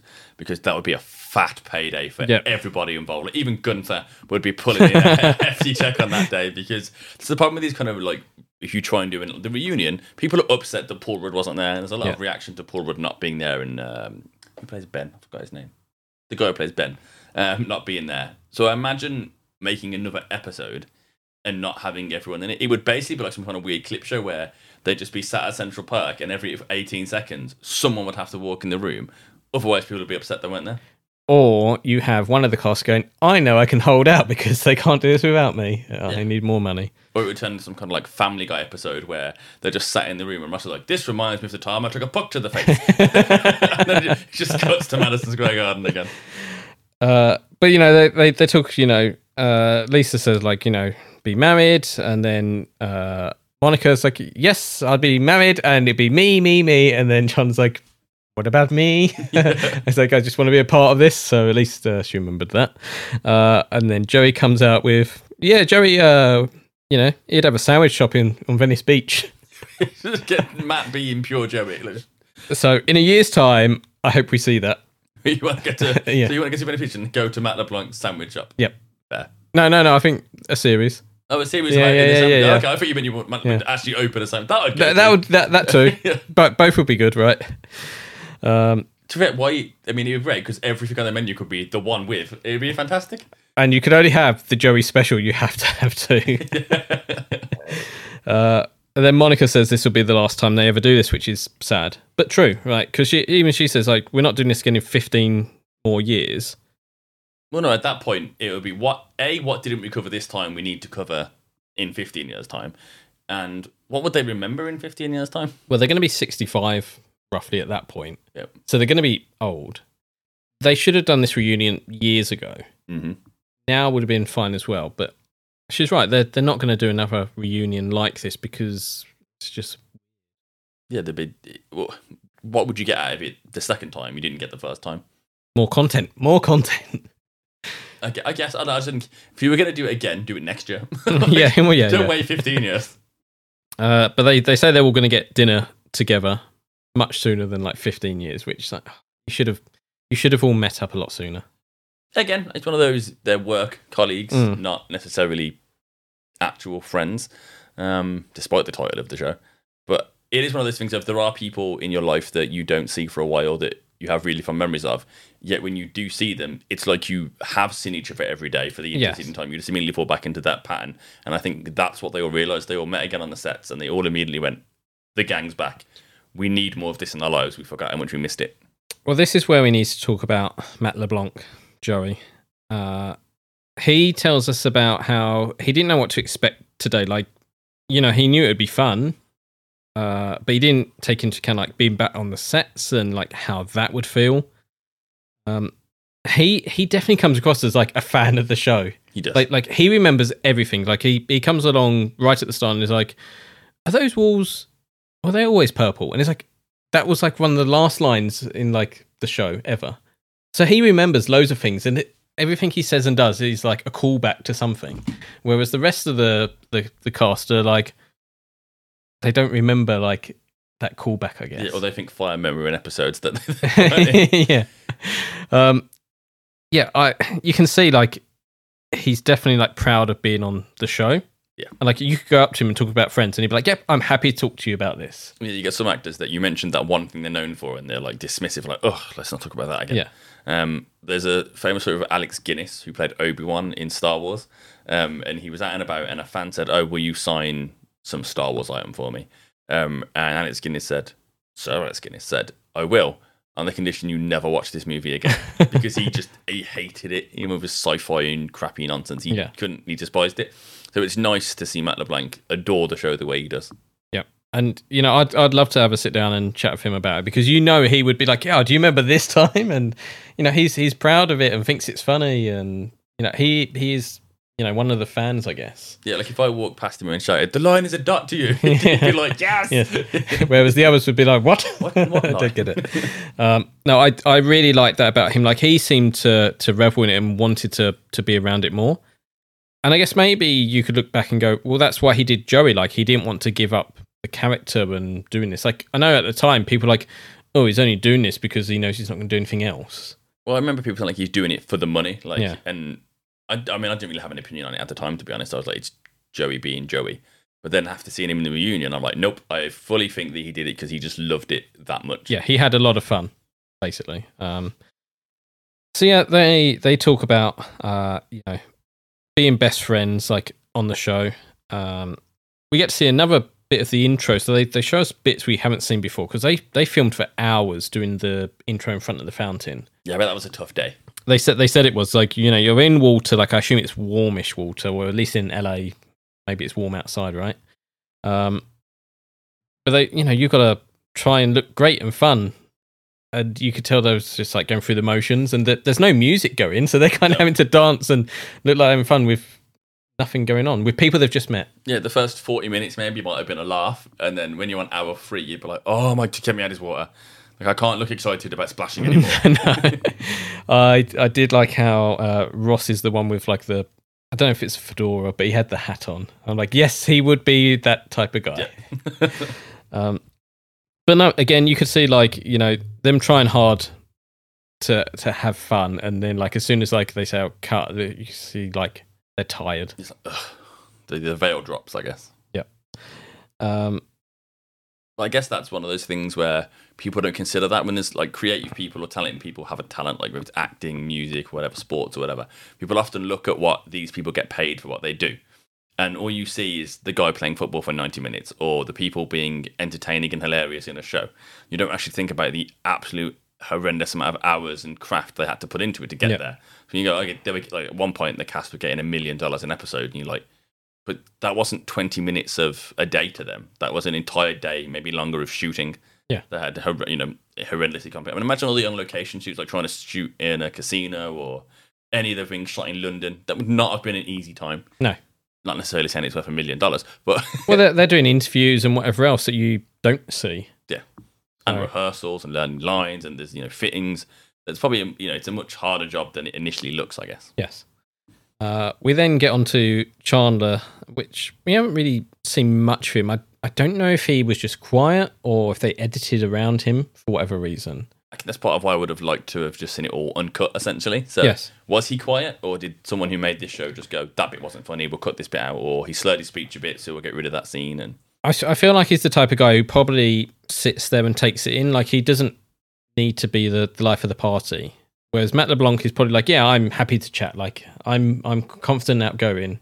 But I mean, from what he said earlier on, it sounds like he does want to be the life of the party, but I imagine he likes being the high points of the party as opposed to like the continual centre of attention. He likes to, like you said, nip in with a funny joke. The whole room laughs and he's like, okay, I'm satisfied. My job here is done. Like, wait 20 minutes till he feels like he needs to do it again.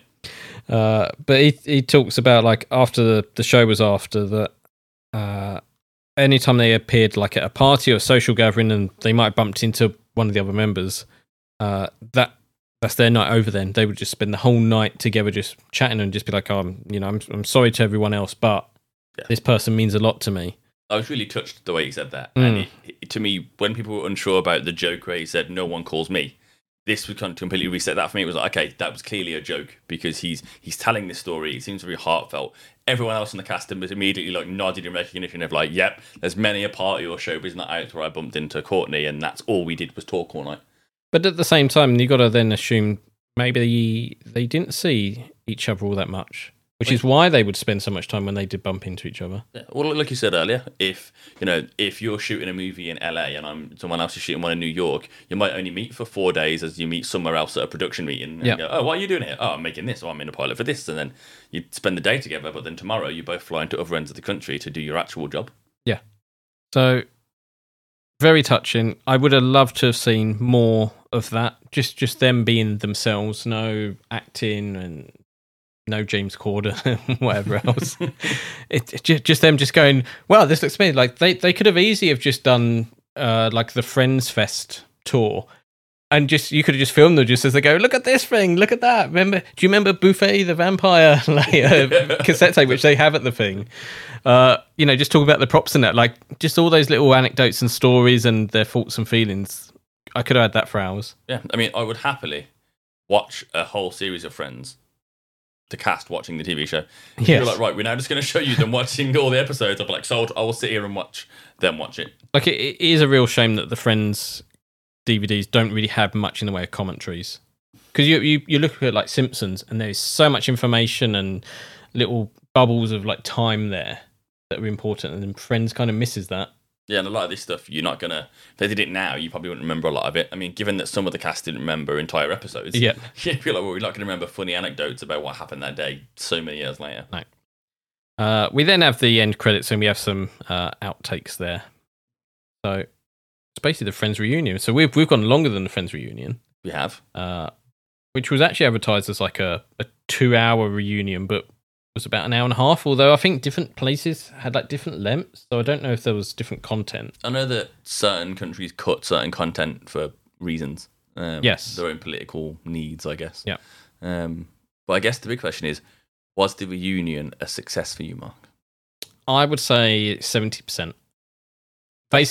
Basically, I just wanted more, because there's clearly cut content there and answers and things.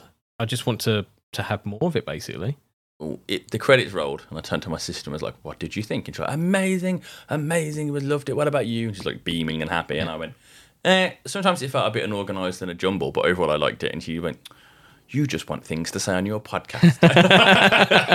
And I was like, we've managed to talk about 2 hours about it in spite of that. But no, for me, I'd probably say about 80%, 8 out of 10.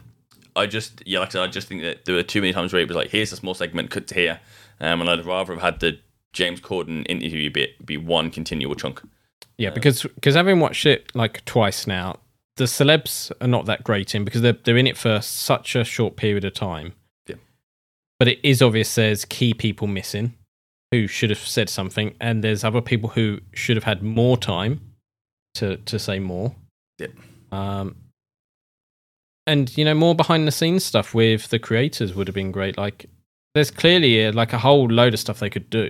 Yeah, I'd have liked to see certain actors with certain actors kind of more intimately. So maybe you've given Matthew Perry and Janice their own little segment where they just chat and reminisce about stuff rather than having to do it with the entire cast. Yep. And then you could have had, you know, like Carol, Susan and David Schwimmer and Ben all together and be like, okay, you know, we all interacted a lot. And then, man, I was going to think of someone for Rachel then, but I guess maybe Gunther.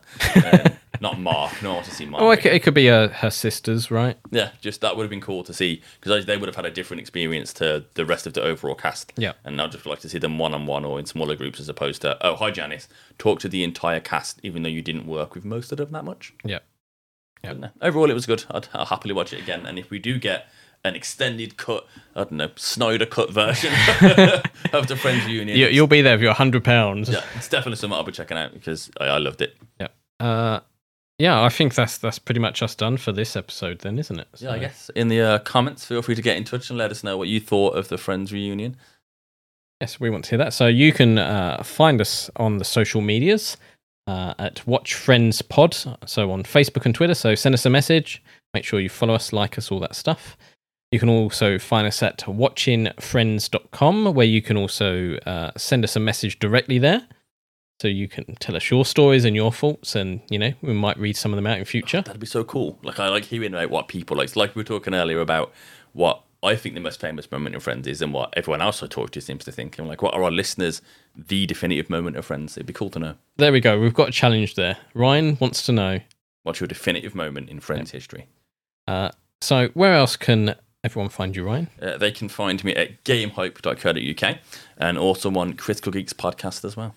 And you can find me at fuzzballs.co, where I draw some cute animals and put them on comics and t-shirts and other merch.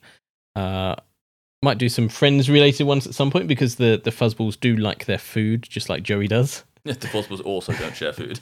So have a look at that. We'll be back next week with Season 1, Episode 2, because we're a new podcast. Yes, it is very strange to put Episode 1, Reunion. So yeah, we've done the... Well, it's quite fitting. I guess we've done the beginning and we've done the end, in a sense. Fair. Right next to each other. So yeah, we'll be back episode 2, and we are here every Friday, and you can find us on Apple Podcasts and Google Podcasts and Spotify, the watchingfriends.com website, and wherever else you get your podcasts from. So make sure you subscribe.